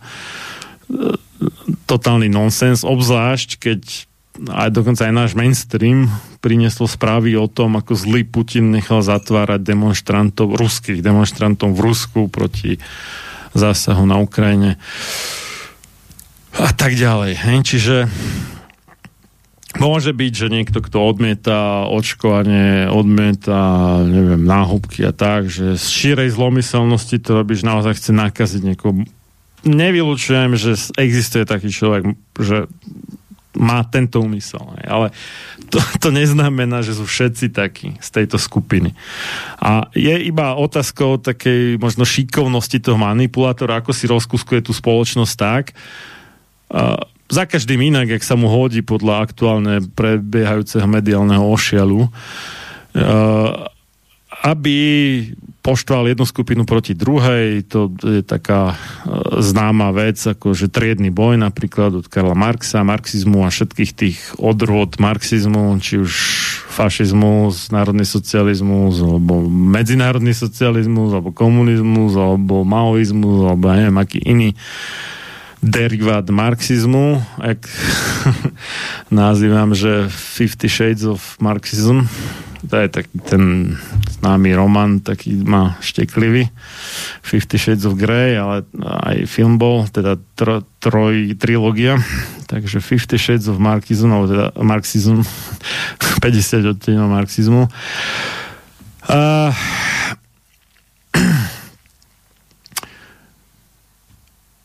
Nie je to ale akože úplne že vynález Karla Marxa už teraz myslím, že od Julia Cezara, ak nie ešte skorej rímskeho cisára sa traduje takéto heslo, že divide et impera, teda rozdeluj a panuj.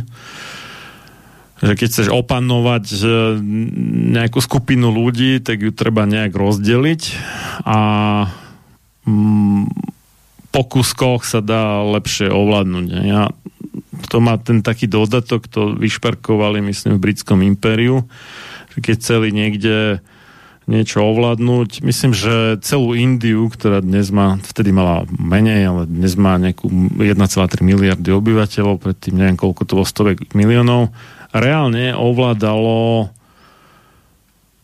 myslím, že 120 alebo také nejaké číslo menej než 200 tisíc britských vojakov aj to v podstate neboli úplne britskí, ale akože súkromná armáda východnej indickej spoločnosti. Tak predstav si, že stovky miliónov ľudí ovláda iba 100 čosi tisíc vojakov. To je možné iba kvôli tomu, že oni tam vyvolávali všetky tie národnostné náboženské spory, neviem, tí moslimovia versus hinduisti a tak ďalej všelijak akože dokázali rozhadať susedné národy navzájom a potom z toho ťažili.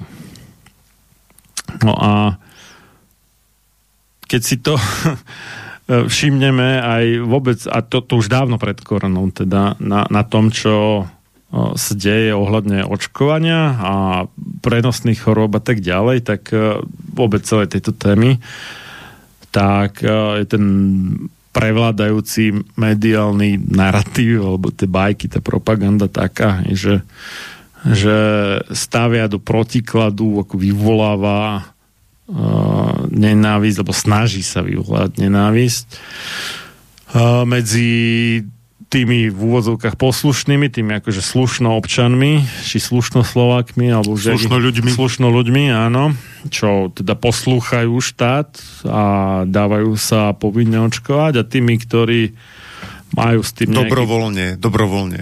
Nevieš? dobrovoľne na silu. áno.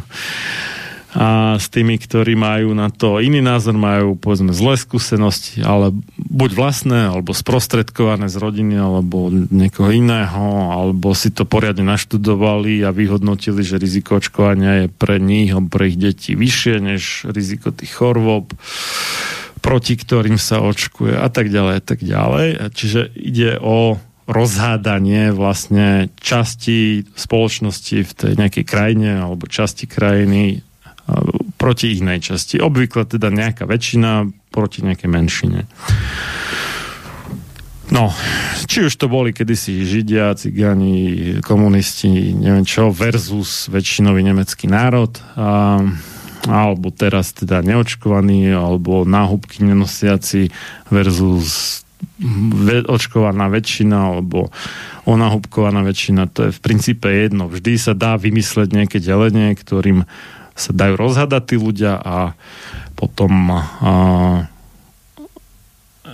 sa sústredia tie dve skupiny navzájom na seba a zabúdajú na to, že niekto ich k tomu zmanipuloval a že v skutočnosti nie sú až tak zlí jedni alebo druhí, ale tí, ktorí vyvolávajú tú nenávisť v nich proti sebe. Uh, jedna skupina proti druhej. No, a v rámci toho teda už sme spomínali tú dehumin, dehumanizáciu tej skupiny, tej, čo je tým terčom, hej, ktorú e, chce akože potlačiť ten no, diktátor, nazvime to, alebo imperátor. A, čiže prirovnávanie alebo označovanie za nejaké nižšie formy života, parazity, vírusy, patogény, hoci čo zvery, to je jedno, opice, to je bežný výraz v súvislosti s importom a, utečencov cez a, slovensko-ukrajinskú hranicu. Tí, tí prevádzači hovoria o opiciach. Hej. To, neviem, či si videl film, Čiara sa to volalo, že vraj bol pomerne verný, ale že to bol ešte slabý odvar reality. No, vrele odporúčam, nielen tebe, všetkým ostatným. Uh, Andy Hric to tuším natočil, alebo minimálne spolu podielal sa na tom a hral tam teda. uh, no, dobre, potom je teda čiže tá skupina sa vlastne stane oficiálnym tredným nepriateľom, častokrát fiktívne, alebo je tam na tom trošku štipka nejaká pravdy, že o časti tej skupiny niečo platí, čo sa ale potom vzťahne na celú skupinu a to je teda, čo sme spomínali, kolektívna vina.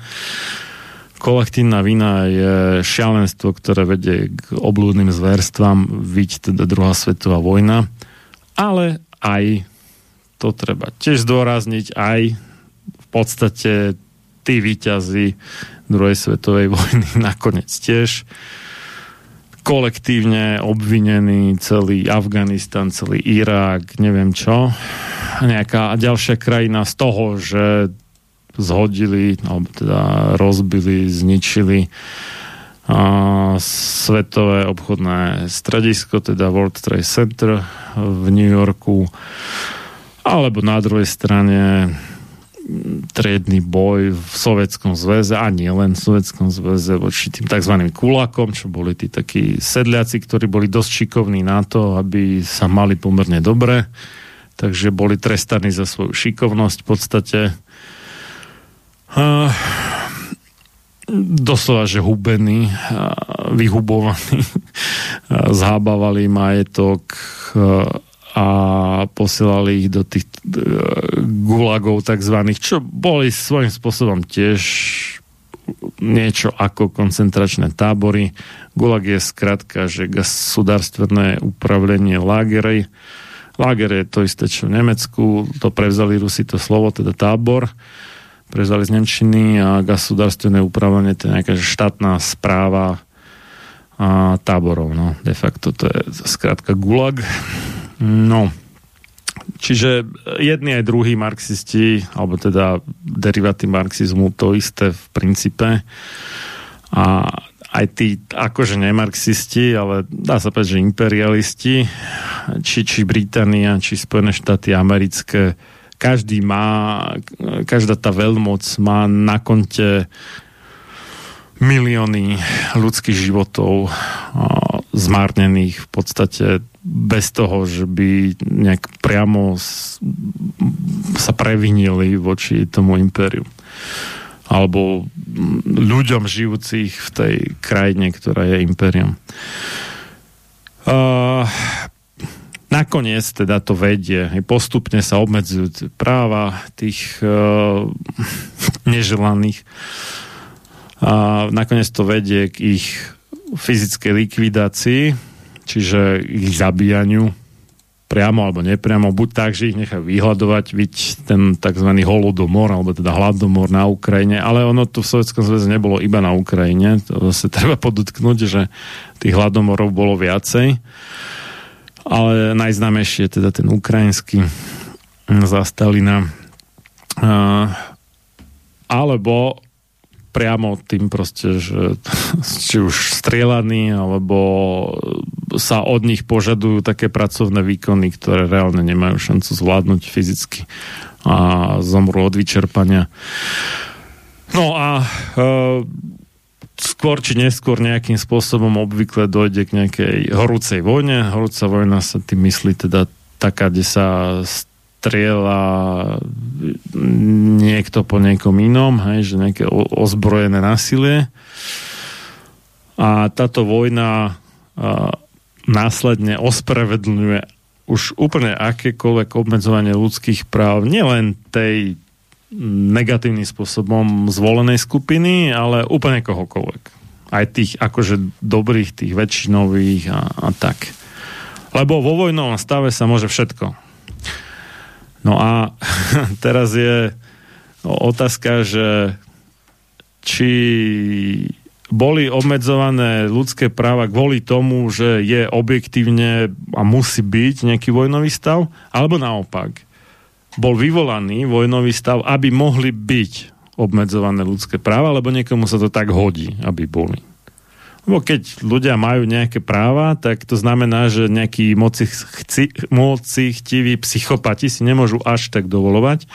A zvlášť teda, keď tie práva sú nejakým spôsobom vymožiteľné že je nejaká funkčná policia, funkčné súdnictvo, vymožiteľnosť práva na nejakej obstojnej úrovni a podobne. No a tak toto sa dá zrušiť výhovorkov na to, že vojnový stav.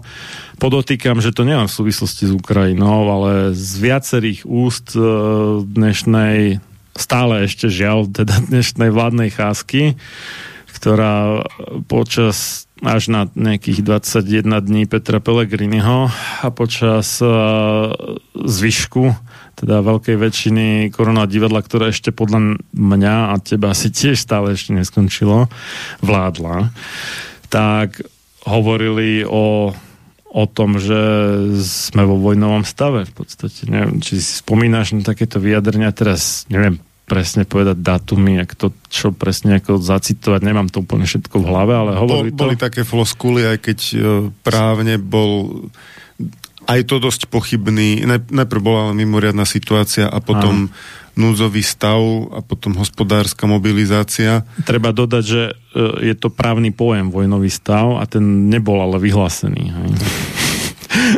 Ani len tým právne pochybným tak. spôsobom, akým bol ten núdzový. Presne tak. Uh, ma- masové nanútené testovanie, nezmyselné testovanie na to neuspôsobenými testami Slovensk, no teda vlastne nielen slovenského národa, občanov Slovenskej republiky, bolo prehlásené za druhé slovenské národné povstanie, čo, ako bo, prvé bolo teda ozbrojené povstanie, neviem ako, jak na to došiel teda pán Krajňák, ale minister práce, sociálnych vecí a rodiny. Ale evi- a ešte, ešte pri tom, ako to hovoril, tak bol oblečený v maskačoch. Niekto povedal, že to sú č- maskače z českej armády, čo o, o to zábavnejšie. Neviem, jak ja sa v tom nevyznám, ale údajne to mal teda české No, maskače. póza, póza, mediálna póza. No ale e, tá vojenská retorika. Áno.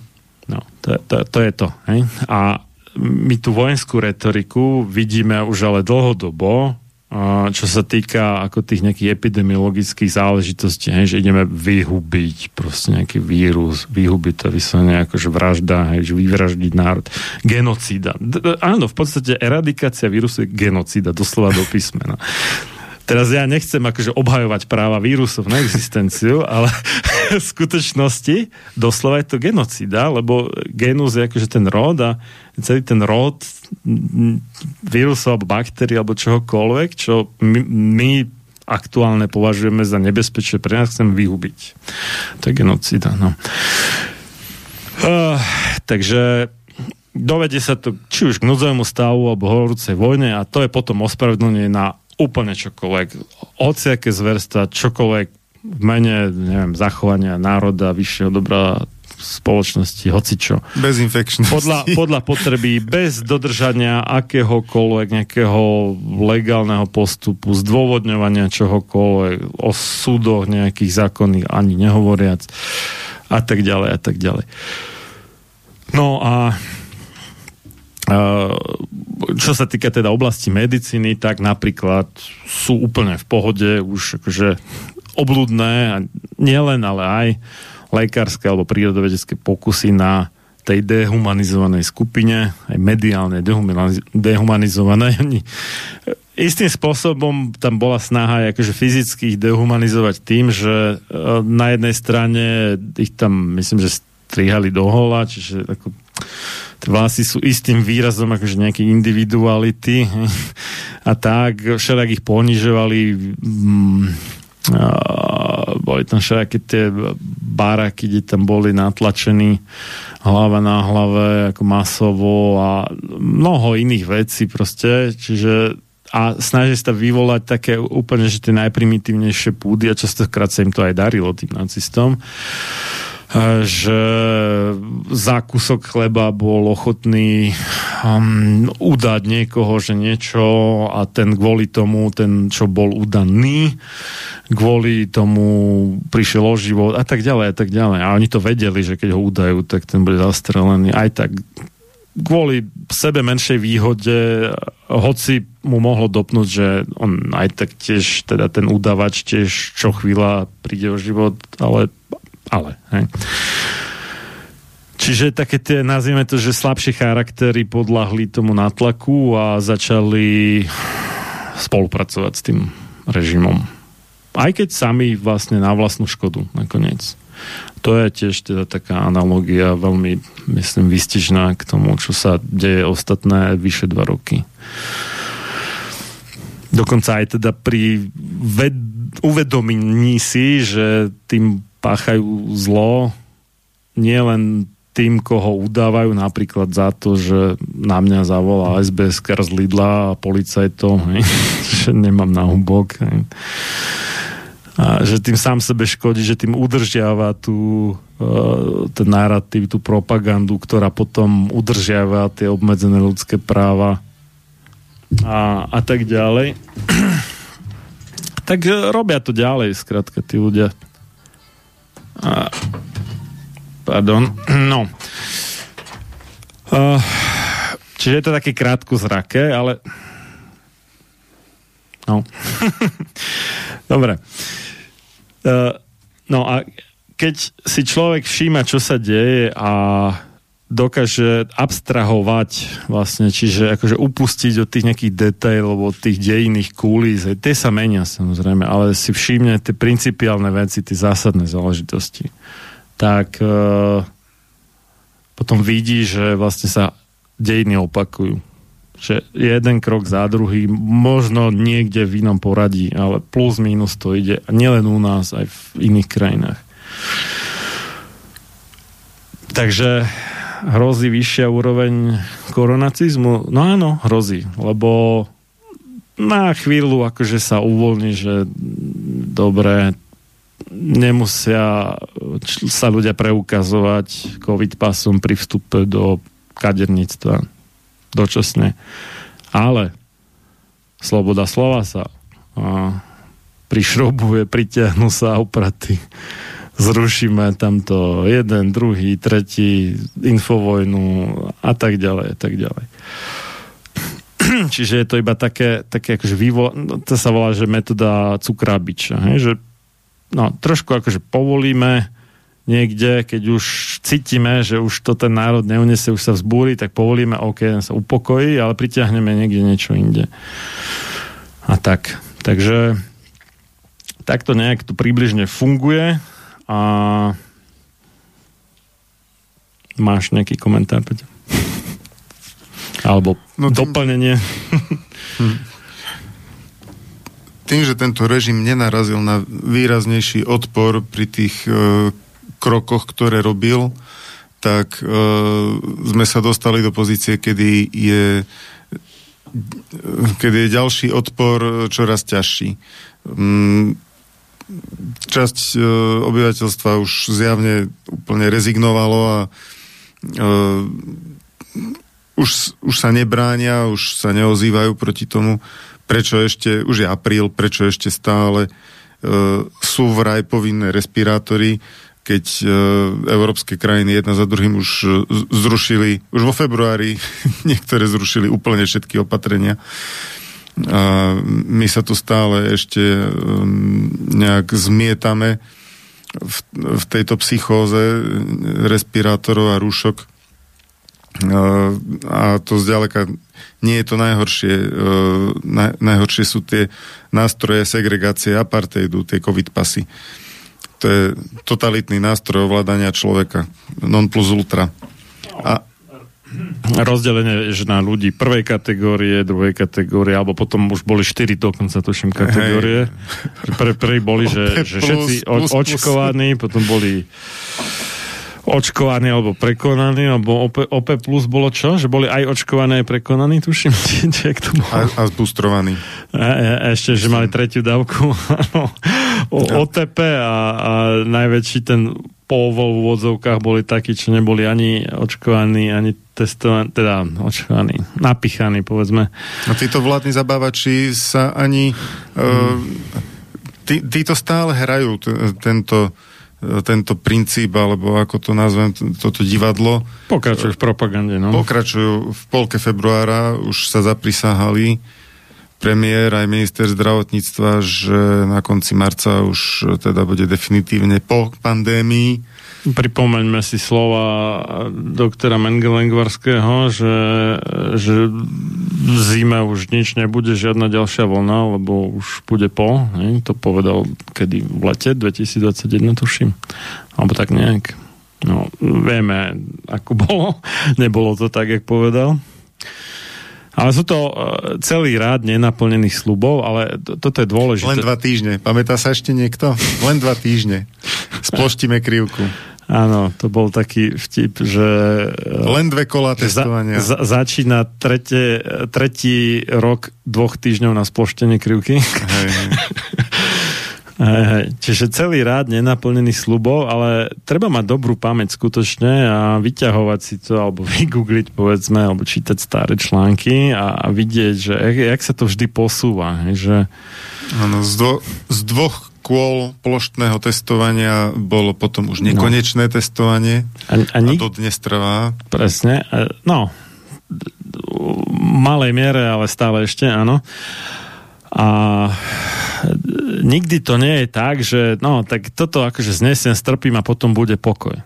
Toto v skutočnosti vôbec neplatí. Že, že platí to, že keď to strpíš, tak OK, tak vlastne oni to vyhodnotia teda tá vládnúca chaska tak, že, že ti to vlastne nevadí, tak môžeme ešte pridať teda Presne niečo tak. ďalšie. Takže takýto je teda ten princíp mm, nastolovania tvrdej diktatúry, ktorá brutálnou neviem, Kanadou, čižmou, neviem, šľape po základných ľudských právach a slobodách. To, to dokonca ani Adolf Hitler si nedovolil zakázať ľuďom dýchať aspoň dokonca aj tí väzni v tých koncentrákoch nemuseli nosiť náhubky a to už je teda čo povedať. Keď, uh, dobre si povedal, že treba si, uh, treba si pripomínať veci a treba si udržiavať túto pamäť, čo sa dialo. A v Čechách napríklad je taká iniciatíva, že zostavili blacklist čiernu listinu podnikov a, a obchodov, kde boli obzvlášť horliví uh, zástancovia režimu kadejakých obmedzení. To mám aj u nás inak. A To je akože taký opak tej voľnej zóny vlastne, no. A tí, títo ľudia sa nejak zaviazali alebo si uh, sa skrátka podujali, že tam, kde ich buzerovali počas uh, tohto COVID ošiaľu, tak tam už nebudú chodiť. A je to logické, prečo by som podporoval toho podnikateľa, ktorý mňa ponižoval a bral ma ako človeka druhej kategórie. Radšej podporím toho, ktorý sa správal ľudskejšie. Čiže e, takéto iniciatívy existujú a e, naozaj e, podľa mňa netreba za- zabúdať, čo sa dialo, ako sa dialo a kto tomu najväčšou mierou dopomáhal. No, áno, ale tam zase, zase je to akože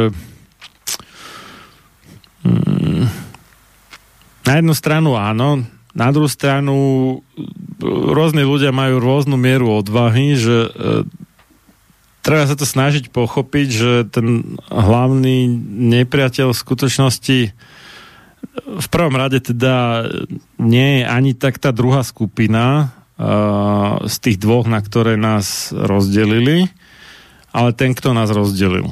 To, Určite áno. to v prvom rade. Ale z hľadiska mňa ako spotrebiteľa Hm. určite dáva logiku, že podporím toho obchodníka napríklad, uh, u ktorého viem, že pochodím aj na budúce, keď, Jasné. keď títo manipulátori vyhlasia nejaké ďalšie šialenosti, tak podporím takého, u ktorého mám šancu, že budem obslúžený a bude sa ku mne správať slušne Hm.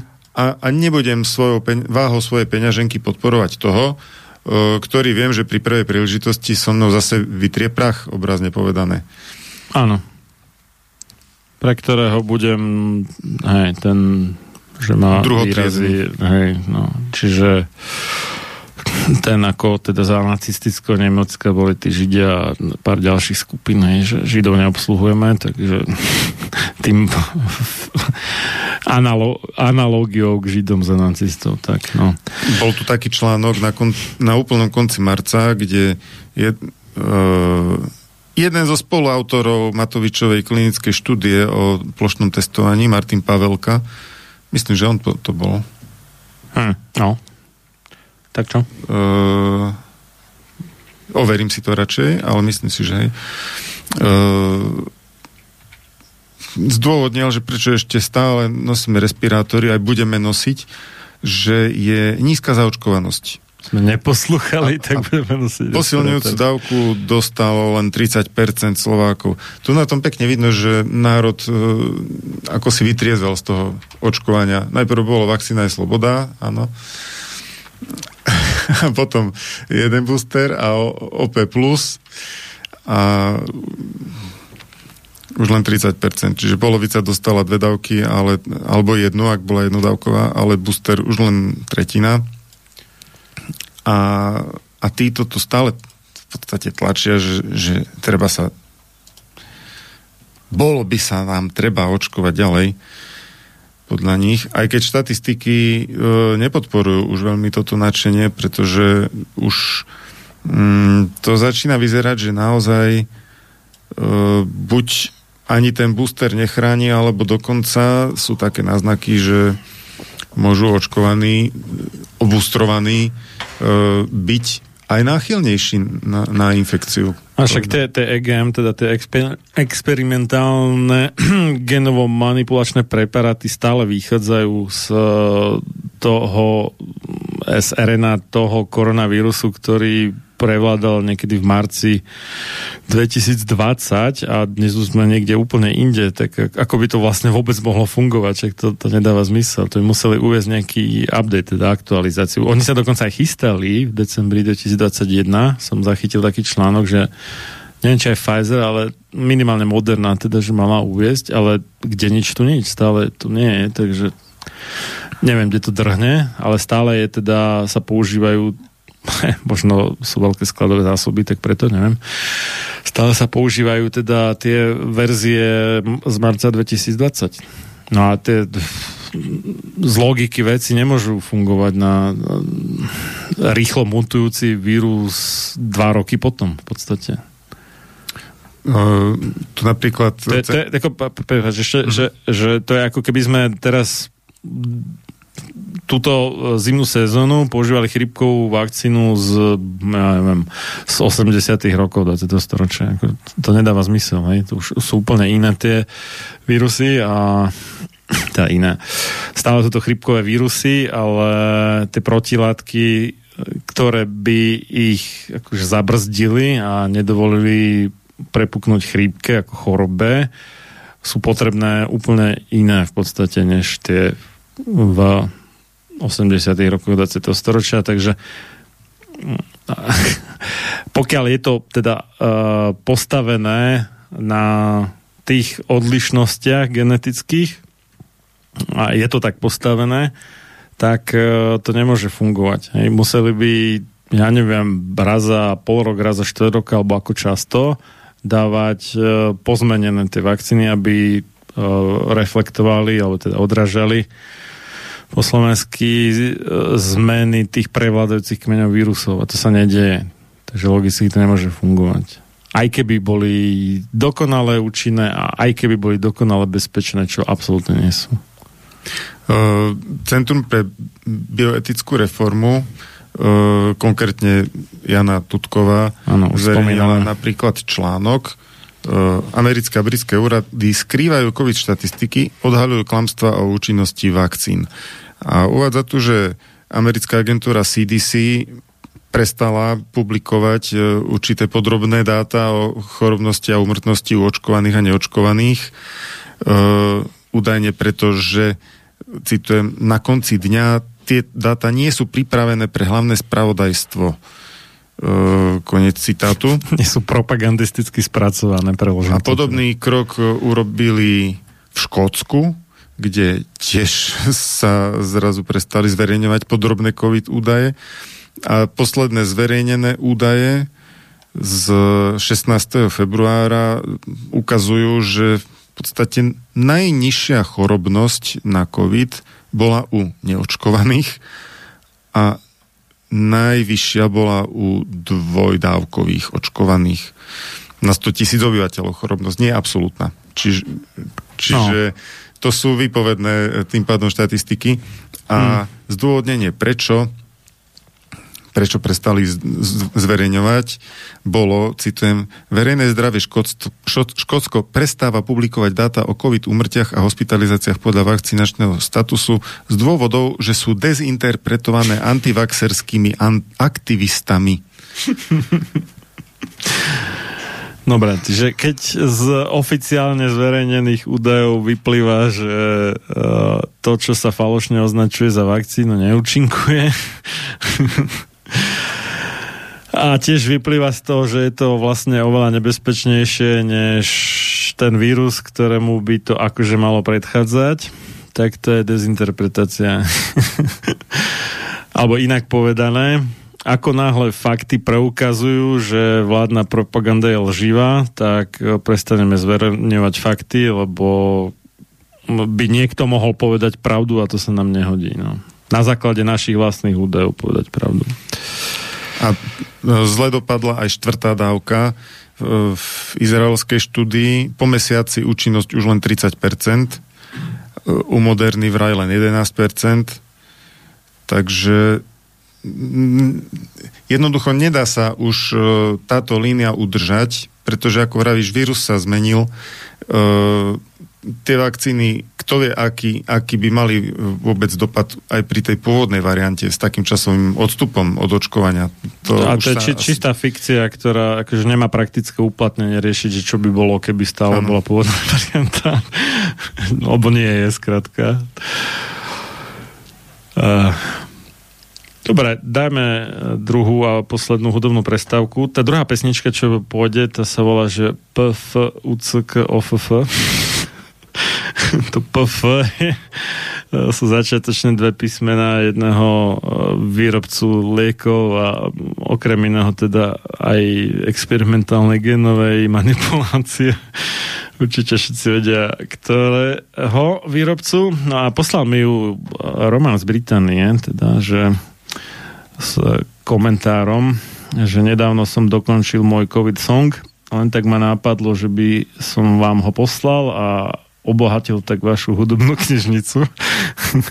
Všetky práva sú moje, ak sa vám bude páčiť, môžete zahrať v relácii sám sebe lekárom. Takže ďakujem veľmi pekne Romanovi z Británie za poslanie svojho COVID songu a mm, zahráme ho teda ako v poradí druhú, v rámci druhej a poslednej hudobnej prestávky dnešnej. Nič veľkého, nič pekného, nič šľachetného sa nevytvorilo bez obete. Len slaboch sa k obetiam naučiť nemôže, ale duša vznešená horí po nich, lebo práve v obetiach svoju silu, svoje panstvo duch ukazuje. Ľudový štúr. Počúvate Slobodný vysielač.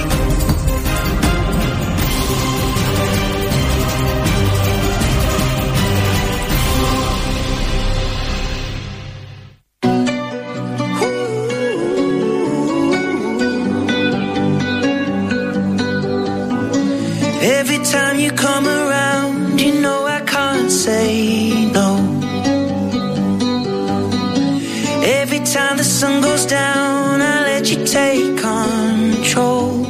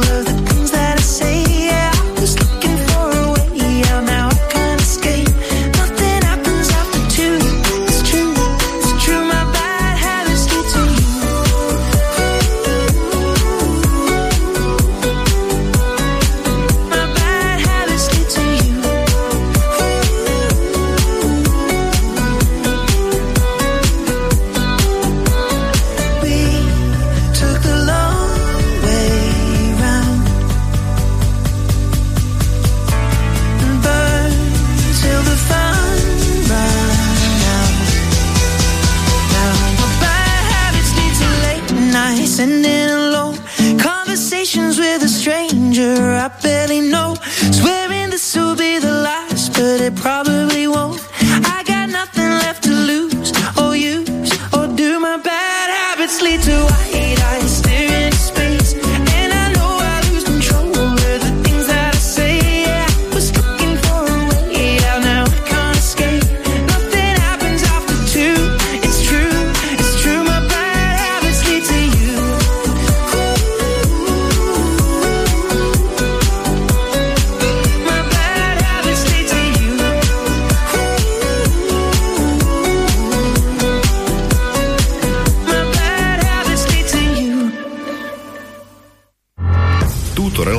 počúvate vďaka vašim dobrovoľným príspevkom.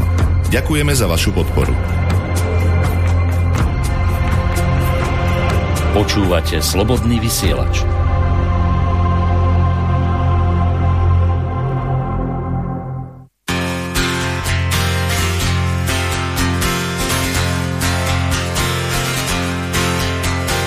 Every day is beautiful day Every day we're making better things than yesterday. in different way. Every day is better day. Everything is in your mind and clouds are far away. So we could stay.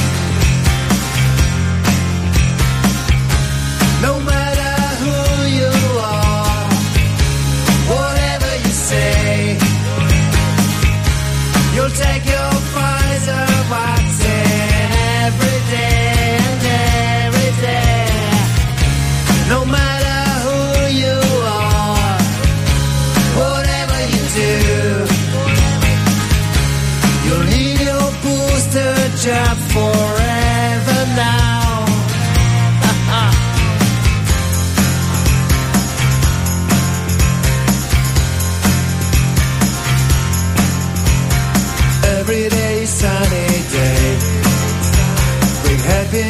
shoulder, counting days till either one, until you're done.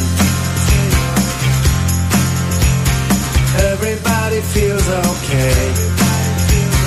You can even go to Los Angeles with QR code on your display.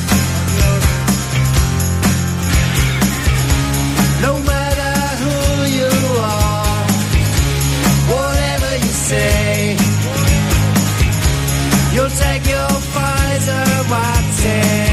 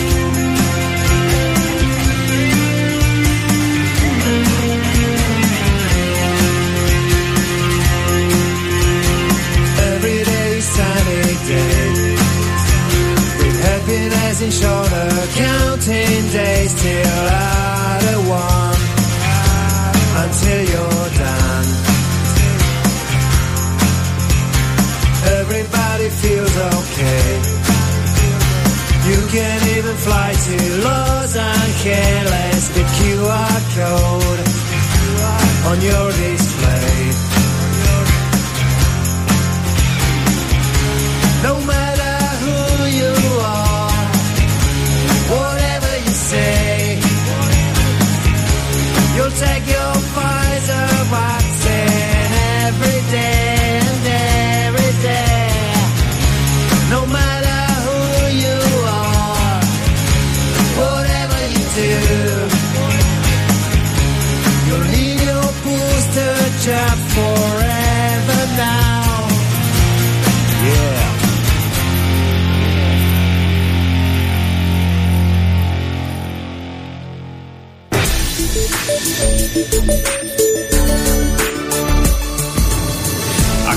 vyjadriť svoj názor? Zavolaj 048 381 0101. Slobodný vysielač. Váš rodinný spoločník. A môžete nám ešte stále aj napísať na studiozavinač slobodnyvysielac.sk alebo použiť e, formulár, na ktorý sa dostanete s tlačením zeleného tlačidla s nápisom otázka do štúdia, ktoré nájdete na webovej stránke www.slobodnyvysielac.sk v strede vľavo. Moje meno je Marian Filo a zdravím všetkých počúvajúcich od Mixu v bansko štúdiu Slobodného vysielača naproti mne sedí magister Peter Tuharsky z iniciatívy pre uvedomenie si rizik očkovania. E-maily nemáme žiadne, ani telefonáty zatiaľ, tak uh, môžeme ešte prejsť na nejaké No, nechcem povedať, že píkošky, ale povedzme, že nie tak úplne možno k téme, ale súvisiace teda s celým tým korona divadlom, korona biznisom a neviem proste, jak to nazveme.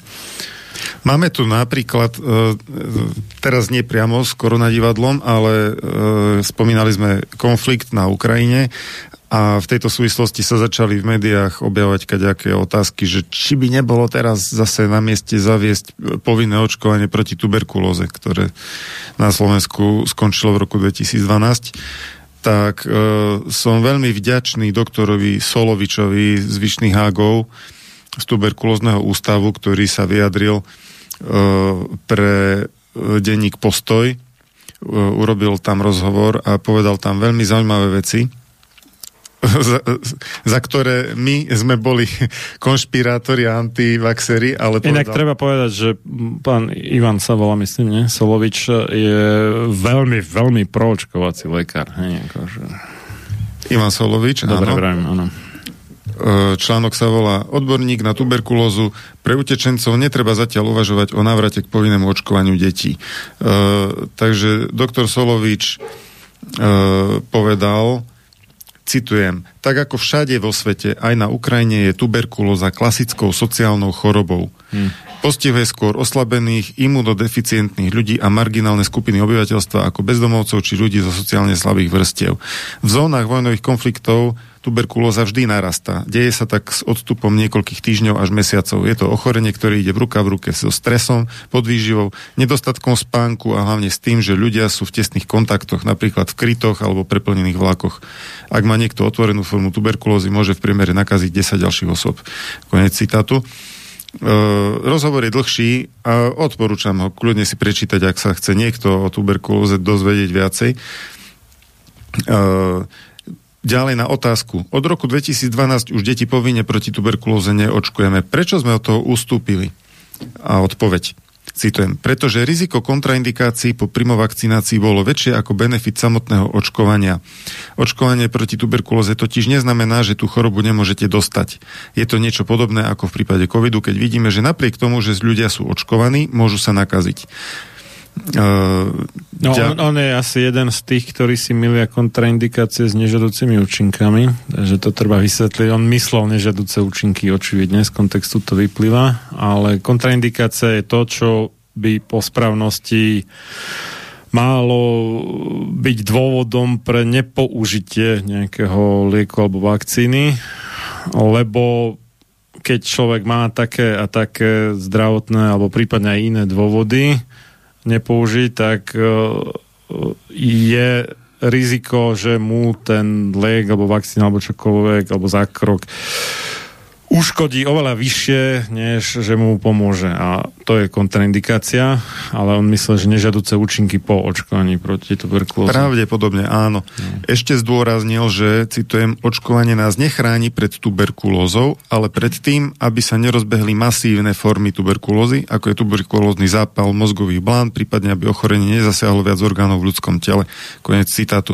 To je tá tzv. diseminovaná alebo nejaká roztrusená skl- uh, neskleróza, tuberkulóza. Tuberkulóza. Tak. Uh, my ako občianske združenie, keď sme zapasili o zrušenie tohto povinného očkovania, tak sme tieto presne informácie hovorili, ale v médiách uh, išla propaganda toho typu, že, uh, že to očkovanie je v poriadku A je potrebné... Tak dokonca a, ho obhajoval, obhajoval aj doktor medicíny Peter Lipták, akože, ktorý dnes teda je silne proti tým E- EGM, proti a, COVID-19.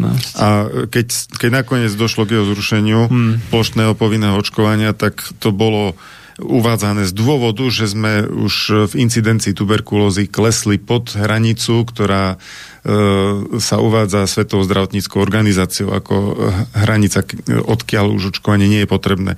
Vôbec sa tam nehovorilo uh-huh. verejne a otvorene o tom, že jednoducho e, to očkovanie spôsobovalo veľmi veľa vážnych nežiaducich účinkov. O mnoho viacej, než bol potenciálny prínos. No a to z tých čísel, čo boli zverejnené, mne to vychádzalo, že dokonca až okolo 10% očkovaných detí si vyžadovalo chirurgický zákrok ako, ako No na minimálne, tých... minimálne vytlačanie e, tých z- zhnisaných No, e, no a niektorí ma vyberali tie navreté uzliny a takéto veci. hej. Čiže tam to boli veľmi nepríjemné veci. Zvlášť, keď sa jednalo v podstate o malé babetka, lebo však to očkovali a na liečba, štvrtý liečba deň. proti tuberkulóznymi antibiotikami. Ešte v porodnici. Áno, a tie antibiotika to tiež tam je riziko, že mu zničia pečeň tomu To boli dieťaťu. stovky detí ročne, čo toto Ne, ne, ne, ne, tisíce. Možno tisíce. Každopádne e, teraz ako aktuálna informácia e, doktor Solovič odporúča taký postup, že e, u utečencov z Ukrajiny netreba robiť žiadnu paniku, treba si všímať v prípade, že majú príznaky ako kašel alebo iné, iné e, príznaky dýchacích ciest, treba ich lekársky vyšetriť dôsledne e, s tým vedomím, že môžu trpieť e, tuberkulóznou infekciou. E, takže e, on vidí východisko v e, poctivej diagnostike a liečbe prípadných nakazených. Pričom na Ukrajine je približne 100-násobne vyšší výskyt tuberkulózy ako na Slovensku. A e, Toto ale niekto námietal, náš spoločný známy z Popradu, tiež titulom Mudr, že, že u nás je v skutočnosti vy, vyšší výskyt, len že u nás sa nerobí nejaká taká plošná hromadná diagnostika v tých rizikových populáciách, ako mm. sú bezdomovci a isté mimoriadne opalené osady. A a, a teda, teda, že v skutočnosti máme vyššie čísla, než aké sú vykazované. Hej, že, ale asi to nebude až také zlé ako na Ukrajine. No. Uh, zatiaľ som ešte overil, áno, Martin Pavelka je ten Pavelka, ktorý sa zúčastňoval Matovičovej klinickej štúdie uh, s plošným testovaním. A ešte tu mám aktuálnu informáciu. Teraz uh, nedávno médiá informovali aj na Slovensku o štúdii s Ivermectinom v Brazílii, ktorá údajne dokázala, že neznižuje riziko hospitalizácie s COVID-19 No a e, táto štúdia bola publikovaná opäť v prestížnom časopise New England Journal of Medicine. A aliancia FLCCC, ktorá združuje lekárov v prvej línii starostlivosti o pacientov s COVID-19 a ktorá vypracovala dobre známe liečebné postupy ako IMASK, MAT+, a tak ďalej, aj s použitím Ivermectinu, tak e, táto aliancia zverejnila reakciu a v tejto reakcii kritizuje, že, že táto štúdia bola predurčená na preukázanie neúčinnosti Ivermectínu vzhľadom k tomu, ako bola postavená a že viacero organizácií spojených s tou štúdiou má finančné väzby na firmu Pfizer, ktorá má vládny kontrakt e, vo výške 5 miliard dolárov na antivirotikum Paxlovid. No a čo tak... podobné ako s tou kolumbijskou štúdiou, kde tiež akože si vybrali takú skupinu um, tých subjektov testovaných, že, že to tam nemohlo výjsť ako nejaký výrazný úspech Ivermectinu. Aj keď tam bol taký maličký, ale nie, nie taký, akože jak by sa kvázi očakávalo, pretože išlo o prevažne mladých ľudí, ktorí boli prevažne v takmer úplnom zdraví až na teda ten COVID. No, no a e, poukázala FLCCC na to, že táto štúdia s názvom Together, akože spolu, e, začínala liečbu Ivermectinom až na 8. deň príznakového ochorenia, pričom e, liečebné protokoly všetky jasne uvádzajú, že treba s liečbou začať hneď pri prvých príznakoch. E, liečba v štúdii trvala len 3 dni, protokoly všetky mne známe žiadajú pokračovať v liečbe do vymiznutia príznakov. Ono to ale bolo- minimálne 5 dní. Bolo to zo začiatku tak, že deň 1, deň 3 a keď príznaky pokračujú, tak ešte aj deň 6, deň 8, potom sa to upravovalo, jak sa menili tie rôzne kmene koronavírusu, bolo, že 5 dní jeden za druhým a nakoniec to skončilo, že až kým nevymiznú príznaky, keďže Ivermectin je tak bezpečný, že ťažko je nájsť nejaký ešte bezpečnejší liek, takže v zásade to nevadí akože brať ho v tých dávkach, v akých sa teda štandardne podáva pri liečbe COVID-19, brať ho mm, kľudne aj týždeň alebo dva. Zase. Pri, e, k tým dávkam takisto štúdia použila nižšiu dávku e, 400 mikrogramov na kilogram, e, pričom FLCCC pri variantoch Delta a Omikron a pri začatí liečby po viac než 5 duňoch a ďalších rizikových e, okolnostiach odporúča dávku 600 mikrogramov na kilogram, ktorá e, je účinnejšia.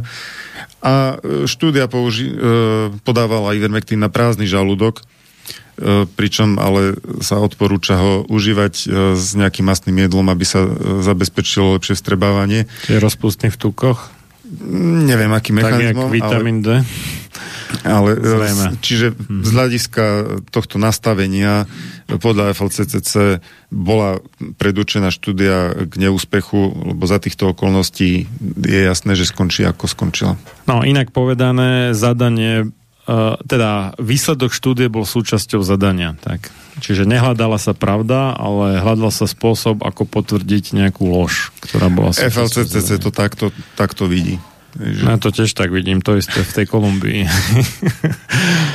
jo, spomínali sme ten Zero Covid v Hongkongu a ešte neviem kde všade. Myslím, že aj v Novom Zela- na Novom Zelande sa o to pokúšali a tak. A teraz v Hongkongu majú wow, obrovskú epidémiu predovšetkým bez príznakových prípadov rozumie, že epidémia ľudí, ktorým nič nie je.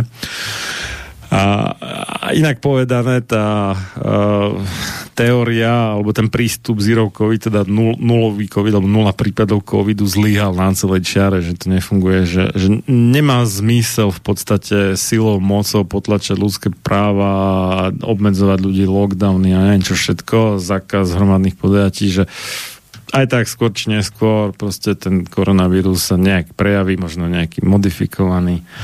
Či už umelo, alebo prirodzene, to už je v zásade jedno, ale nakoniec to príde a všetky tie straty, tie náklady, tie zadlženia a neviem čo, čo sa urobili kvôli snahe potlačiť epidemiologickými metodami ako kontrast voči farmakologickým, čo sú povedzme tie vakcíny alebo tie EGM, uh, vyšiel názmar, že, že to nedáva to zmysel, nemá to cenu, čiže boli to absolútne, že do luftu vyhodené prachy na nič. Zadlžili sme sa aj my, aj Hongkong, aj neviem kto všetko a nie z toho nič. rozbili svoju spoločnosť, poškodili tak. vzdelanie detí, poškodili ich duševné zdravie. Uh, Vytvorili z veľkej časti stratenú generáciu. minule som počul rozhovor e, s, s verejnou ochrankyňou práv detí, pani Tomanovou, a tá povedala, že deti na Slovensku boli 40 týždňov uh, doma. Hm. Akože, čo jed- mali byť v škole, ale neboli v Prakticky škole. jeden školský rok vynechali. No, no, týmto spôsobom. Áno, áno. Čo je katastrofa. No. Psychi- detskí psychiatri vraj sú Preťažení. preťažení, nestíhajú, nestíhajú dávať ani termíny. Takže to sú všetko výsledky tohto manažmentu Plus pandémie. mm, mnoho preťažených lekárov, zdravotných sestier podávalo vypovede, takže už pred koronadivadlom bezutešný stav slovenského zdravotníctva sa stal ešte oveľa horším, opäť v podstate zbytočne. A tak ďalej, a tak ďalej. To už myslím, že každý vie svoje z poslucháčov, že to nemá cenu všetko spomínať. Dáme si ešte do, dobrodinca Billa Gatesa? No daj na 3 minúty. Uh, Kalifornia, Florida a nejaké ďalšie štáty Spojených štátov uh, vypustia milióny geneticky modifikovaných moskytov. E, ktorých, Komárov, no. ktorých e, vývoj financovala nadácia Billa Meliny Gatesových. Ale to už pri Zika víruse už vymýšľali toto v 2016. A má to byť pilotný program na potlačenie tých normálnych komárov. Mhm. Ale e, kritici hovoria, že organizácia, teda agentúra pre ochranu životného prostredia EPA schválila masové e, vypustenie bez toho, aby podrobne preskúmala uskutočnené izolované skúšky na Floride a Texase a dokonca tieto skúšky neboli vraj ani verejne pripomienkované verejnosťou. E, a nezávislí odborníci tvrdia, že tam predsa len je nejaká možnosť nepredvídaných následkov. Kto by to bol povedal? Tam išlo o to, že e, že vypustia komárov, ktorí vlastne spôsobujú nejakú neplodnosť de facto, že Áno, sa, že sa ne, nenamnožia a čím vo výsledku ak nie úplne vyhubia, aspoň teda lokálne, tam, kde sú vypustení, tak pri najmenšom dramaticky znížia tie populácie komárov. Čo samozrejme, akože okrem šírenia nejakých vírusov, to má tú výhodu, že človek je menej dobodaný, takže to na prvý pohľad vyzerá príjemne.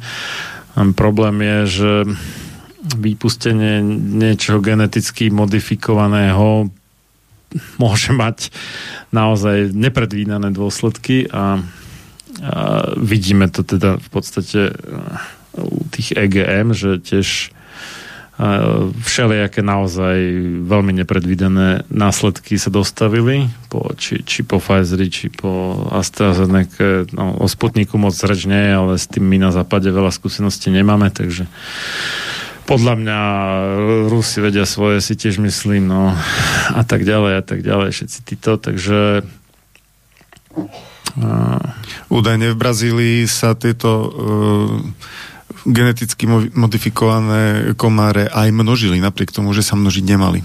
No tam bol totiž v tom vtip, že oni um,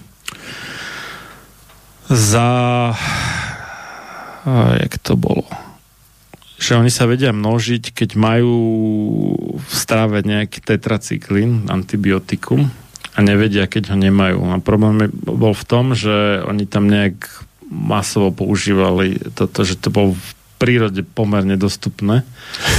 Fakt, úplne vážne. Bra- Brazília je inak brutál, čo sa týka chemie na, na poliach a takto. Akože ešte, ešte oveľa horšie než USA a to už je čo povedať teda. Hej. A, takže, tá, takže kvôli tomu sa množili. Hej. Tam, tam bol taký háčik, že oni sa vedeli množiť za prítomnosti tetracyklínu a bez neho nie. No. Dobre, ďakujem ti veľmi pekne, Peťa, za účasť tejto relácii. Ďakujem za pozornosť. Všetko dobré, uvidíme sa snáď o, neviem, 4 týždne alebo 6 týždňov, jak, jak to vyjde. Poslucháčom pekné popoludne a do počutia večer na tému s doktorom medicíny Vladimírom Kuricom na tému v náručí zahraničnej politiky USA. Tak, do skorého počutia. Táto relácia vznikla za podpory dobrovoľných príspevkov našich poslucháčov. I ty sa k ním môžeš pridať. Viac informácií nájdeš na www.slobodnyvysielac.sk Ďakujeme.